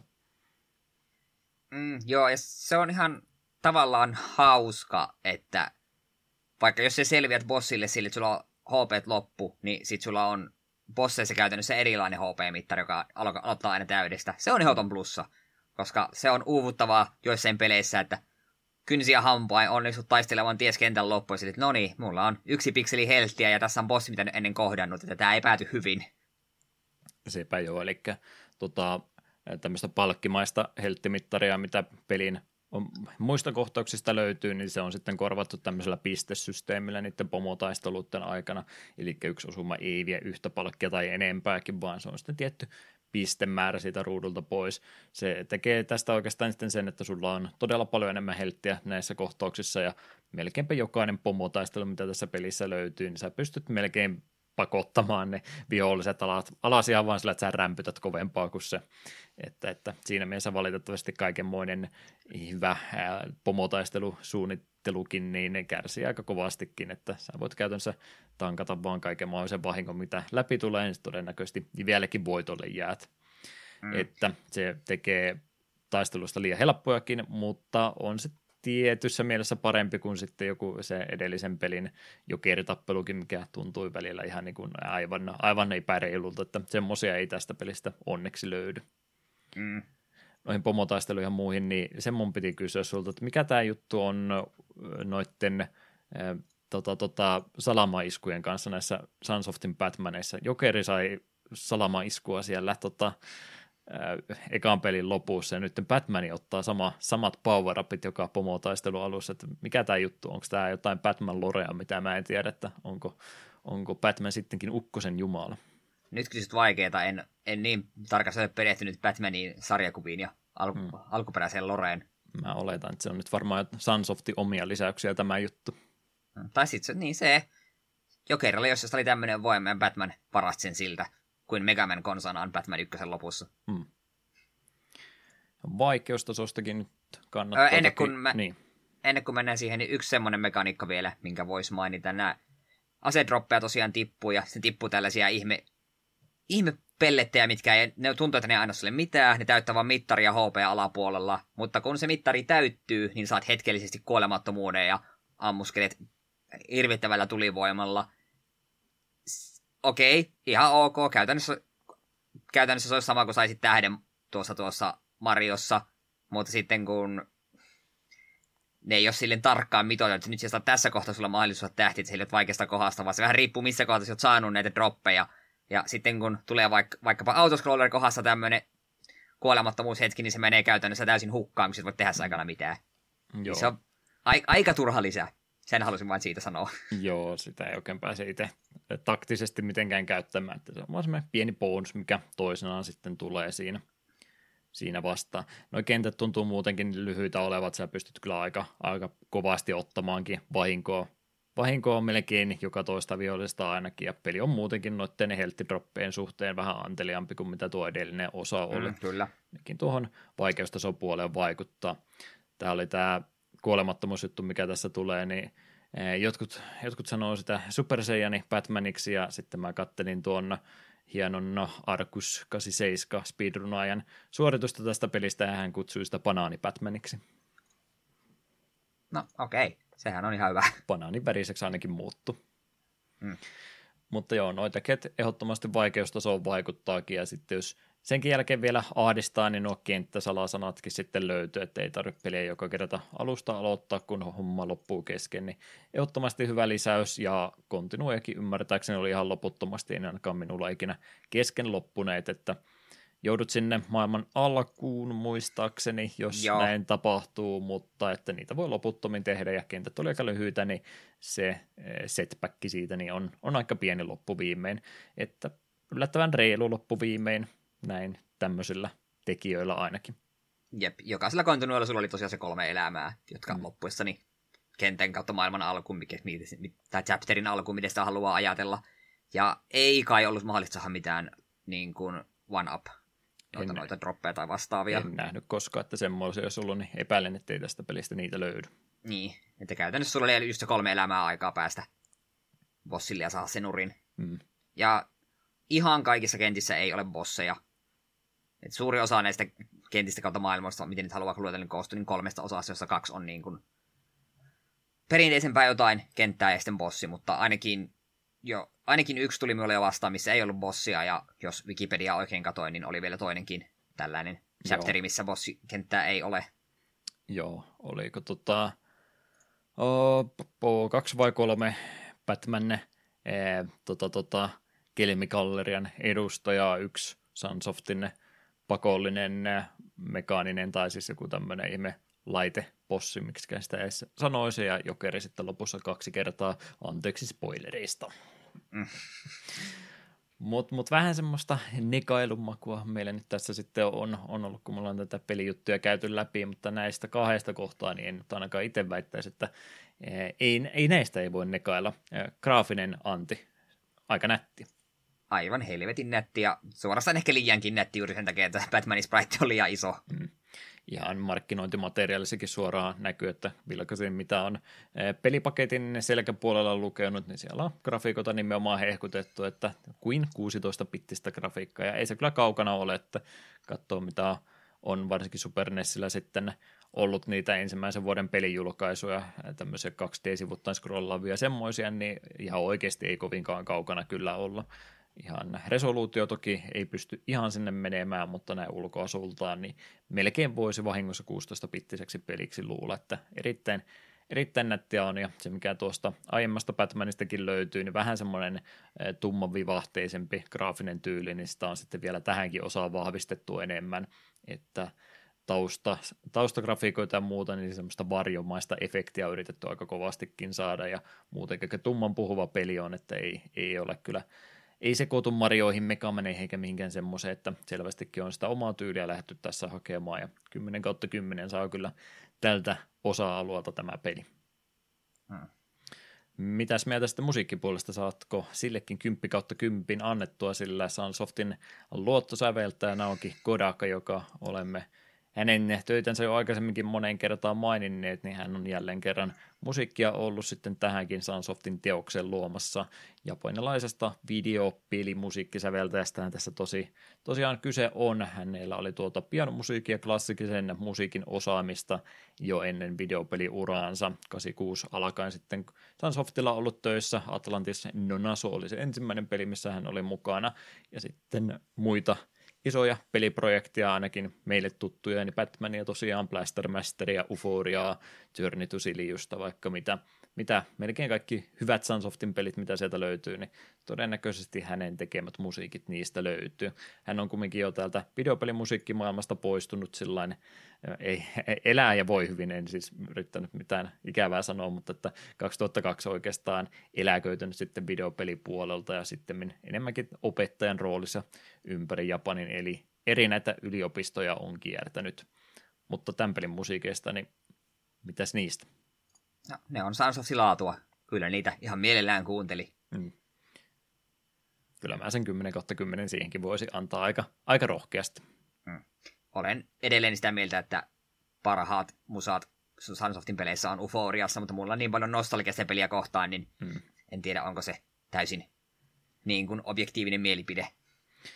Joo, mulla jäi nyt, tota, mä voin tässä googlettaa, googlettaa vaikka samalla, mutta tosi paljon krediittiä annetaan nimenomaan Kodakalle siitä, että minkälaisia ää, musiikkia on Sunsoftin peleihin saatu. Mutta jos mä oikein ymmärrän, niin Kodakahan ei itse koskaan oikeastaan siis ole niitä musiikkia ohjelmoinut näihin peleihin, vaan että hän on tehnyt mikä nyt sitten on nuottivihkoon vai mihinkään onkaan sävellystyönsä tehnyt ja sitten sen jälkeen joku toinen Sunsoftilainen on on sitten koodannut ne musiikit tota peliä varten, että se saa kuulostaa niinkin hyvältä Nessin raudalla kuin se onkin ollut, niin aika iso kiitos täytyy kyllä aina antaa sitten myöskin tälle audiopuolen insinöörille, joka ne sitten soveltaa tänne Nessille, koska se varmaan siinä se taika sitten ollut, että sekä säveltäjä että sitten äänipuoli koodaaja on näin hyvin, hyvin sitten ollut samalla linjalla jatkuvasti.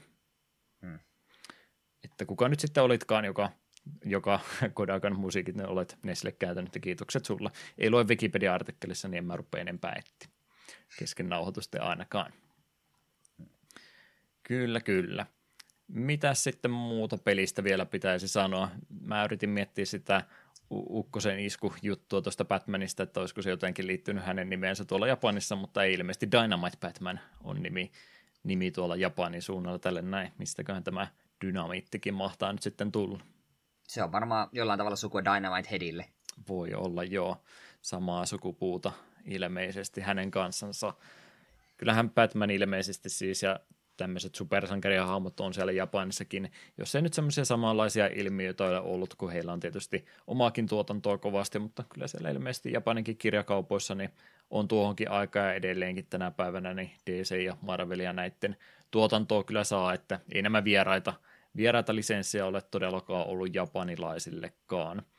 Ja tämähän näin muutenkin sanoen, niin tämähän ei siis tämä peli suoranaisesti mihinkään Batmanin elokuvaan tai muuhun perustu, että siinä mielessä, no itse hahmo on lisenssituotetta, mutta se ei ollut mitään elokuvaa tai muuta, mitä siinä samalla olisi mainostettu, että siinä mielessä vähän erikoisempi pelijulkaisu. Sunsoftilla oli X verran vuotta aikaa näitä Batman-pelejä tehdä, ja tämä oli sitten varmaan sen myötä se, että on, on suosittu lisenssi ja edellinen osa myy sen verran hyvin, niin tehdäänpäs nyt vielä niin monta Batman-peliä tänä aikana, kun meillä sopimusta on, niin semmoiselta pohjalta on tainnut tämäkin peli sitten syntyä. Hmm. Mutta jos tämän nimistä peliä tai melkein saman nimistä peliä haluaisi tältä ajan kaudelta pelata, niin mitkä olisi vaihtoehdot? Mä en pistänyt kaikkia Batman-pelejä ja toivottavasti saan sinun ymmärryksesi tähän näin, että en kaikkia Batman-pelejä laittamaan, mutta tähän aika, aikamääräiseen, niin jos tätä samantyyppistä tuotantoa haluaisi, niin olisiko meillä muutama vaihtoehto olemassa? Joo, ekana on 92 vuoden Batman Revenge of the Joker – Mega Drivelle julkaistu remake-pelistä kehittäneen Ringler Studios. Super Nintendo-versio oli myös työn alla, mutta sitä ei koskaan julkaistu, tosin pelin ROM-tiedosto vuoti julkisuuteen myöhemmin. Kyllä jo tuohon aikaan saatu tehdä remakeä. Hmm.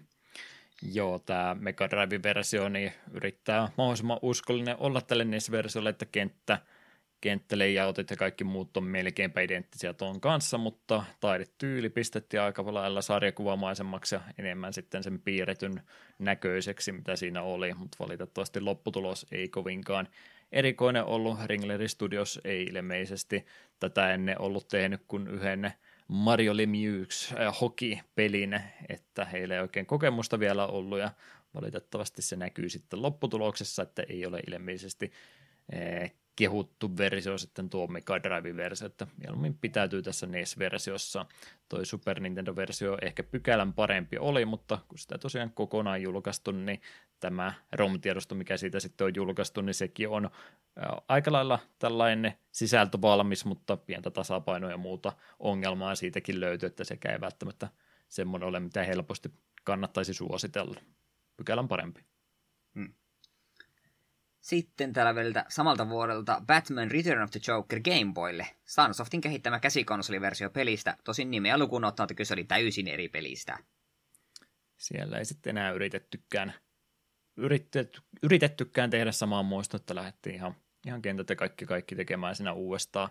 Pelaa vähän enemmän sen Nessin Batmanin kanssa, mutta ei, ei siihenkään suoraan verrannollisesta tapauksesta ole kyse. Vähän kädenlämpöinen tapaus taisi olla tämäkin. No niin, nyt on Jokerin paluusta sitten aika lailla kaikki elementit käyty tässä näin läpi. Minkälaista loppuyhteenvetoa antaa sitten suositteluja tähän loppuun tälle pelille? No, odotukset oli korkealla tosiaan, koska alkuperäinen Nessin Batman on aivan tosi kova peli ja vielä Sunsoftin peli. Tässähän on kaikki niin kuin hyvät ainekset. Mutta valitettavasti tuo kenttäsuunnittelu ja Batmanin ja ylipäätään kaikkien liian isot spriteit tekee sen, että tämä peli on vähän ärsyttävä pelata. Se on pari ekaa kenttää on kivoja, tai vähintäänkin riittävän kivoja, mutta sitten vähän viimeistään siellä jääkentässä niin rupeaa hermot kiristymään. Ja siihen vielä päälle se, että kun ei se pelkkien aseiden käyttäminen on niin kivaa, se, ja wall jumpit puuttuu, niin tämä tää on nätiimpi, mutta kaikin puolin myös muuten niin huonompi peli kuin tuo en, ensimmäinen. Se on mm. harmi. Et on siis, Nessillä on to, paljon, paljon tosi huonoja pelejä. Että siis ei tämä missään nimessä ole niin kuin surkea teos. Mutta ottaen huomioon, että minkä pelin jälkeen tämä tuli, niin siihen nähden tämä on pettymys. Kyllä, kyllä. Aika samoilla linjoilla itsekin ole, että näyttää ja kuulostaa aivan erinomaiselta, mutta valitettavasti niillä osa-alueilla, missä tämän pelin piti toimia, niin ollaan menty sitten huonompaan suuntaan, niin ei, ei mene sinne ehkä akselille, että on samantyyppistä, samantyyppistä platformeria pelattu, mikä tuntuu niin epäreilulta, niin niitä löytyy vielä niin paljon huonompiakin esimerkkejä tuolta Nessiltä, että pää pysyy pinnalla tämän pelin kohdalla, mutta sitten tämä ehkä, ehkä statusta suosituksesta isompaa, parempaa, niin en pysty kyllä tälle nyt sitten antamaan itsekään. Että, että pieni, pieni huti tuli valitettavasti tämän jatko-osan kohdalla. Mm. Ja jos sitä jätin vielä tosiaan miettimään, mitä me kaksi tuntia sitten arvuuteltiin, että milloin tämä peli julkaistiin, niin joulukuun 20. päivä ja 91 vuonna oli tuo alkuperäinen julkaisu, että juuri ja juuri tuo parikymmentä vuotta tässä täyteen on tullut tästä, ei kun anteeksi 30 vuotta täyteen, herrajastas, ei, ei pysy kärrylläkään enää, 30 vuotta pelin julkaisusta oli ja nyt on tämäkin tapaus käsitelty.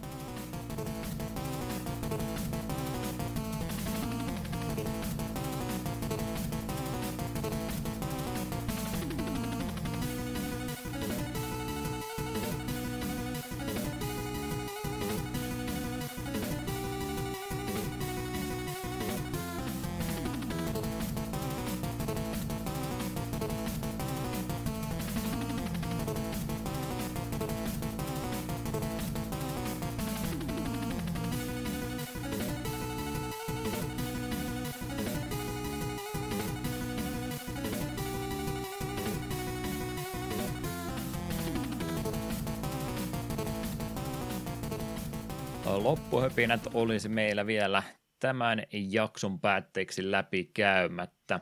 Ei ollut sähköpostissa edes mainosviestejä tällä kertaa, niin sekin on positiivinen kehitys. Mutta mitäs tulevien jaksojen puolella? Onko meillä mitä suunnitelmia tähän alkuvuodelle muuta? Joo, meillä on nyt tulossa pari vähän erikoisempaa tapausta putkeen. 18.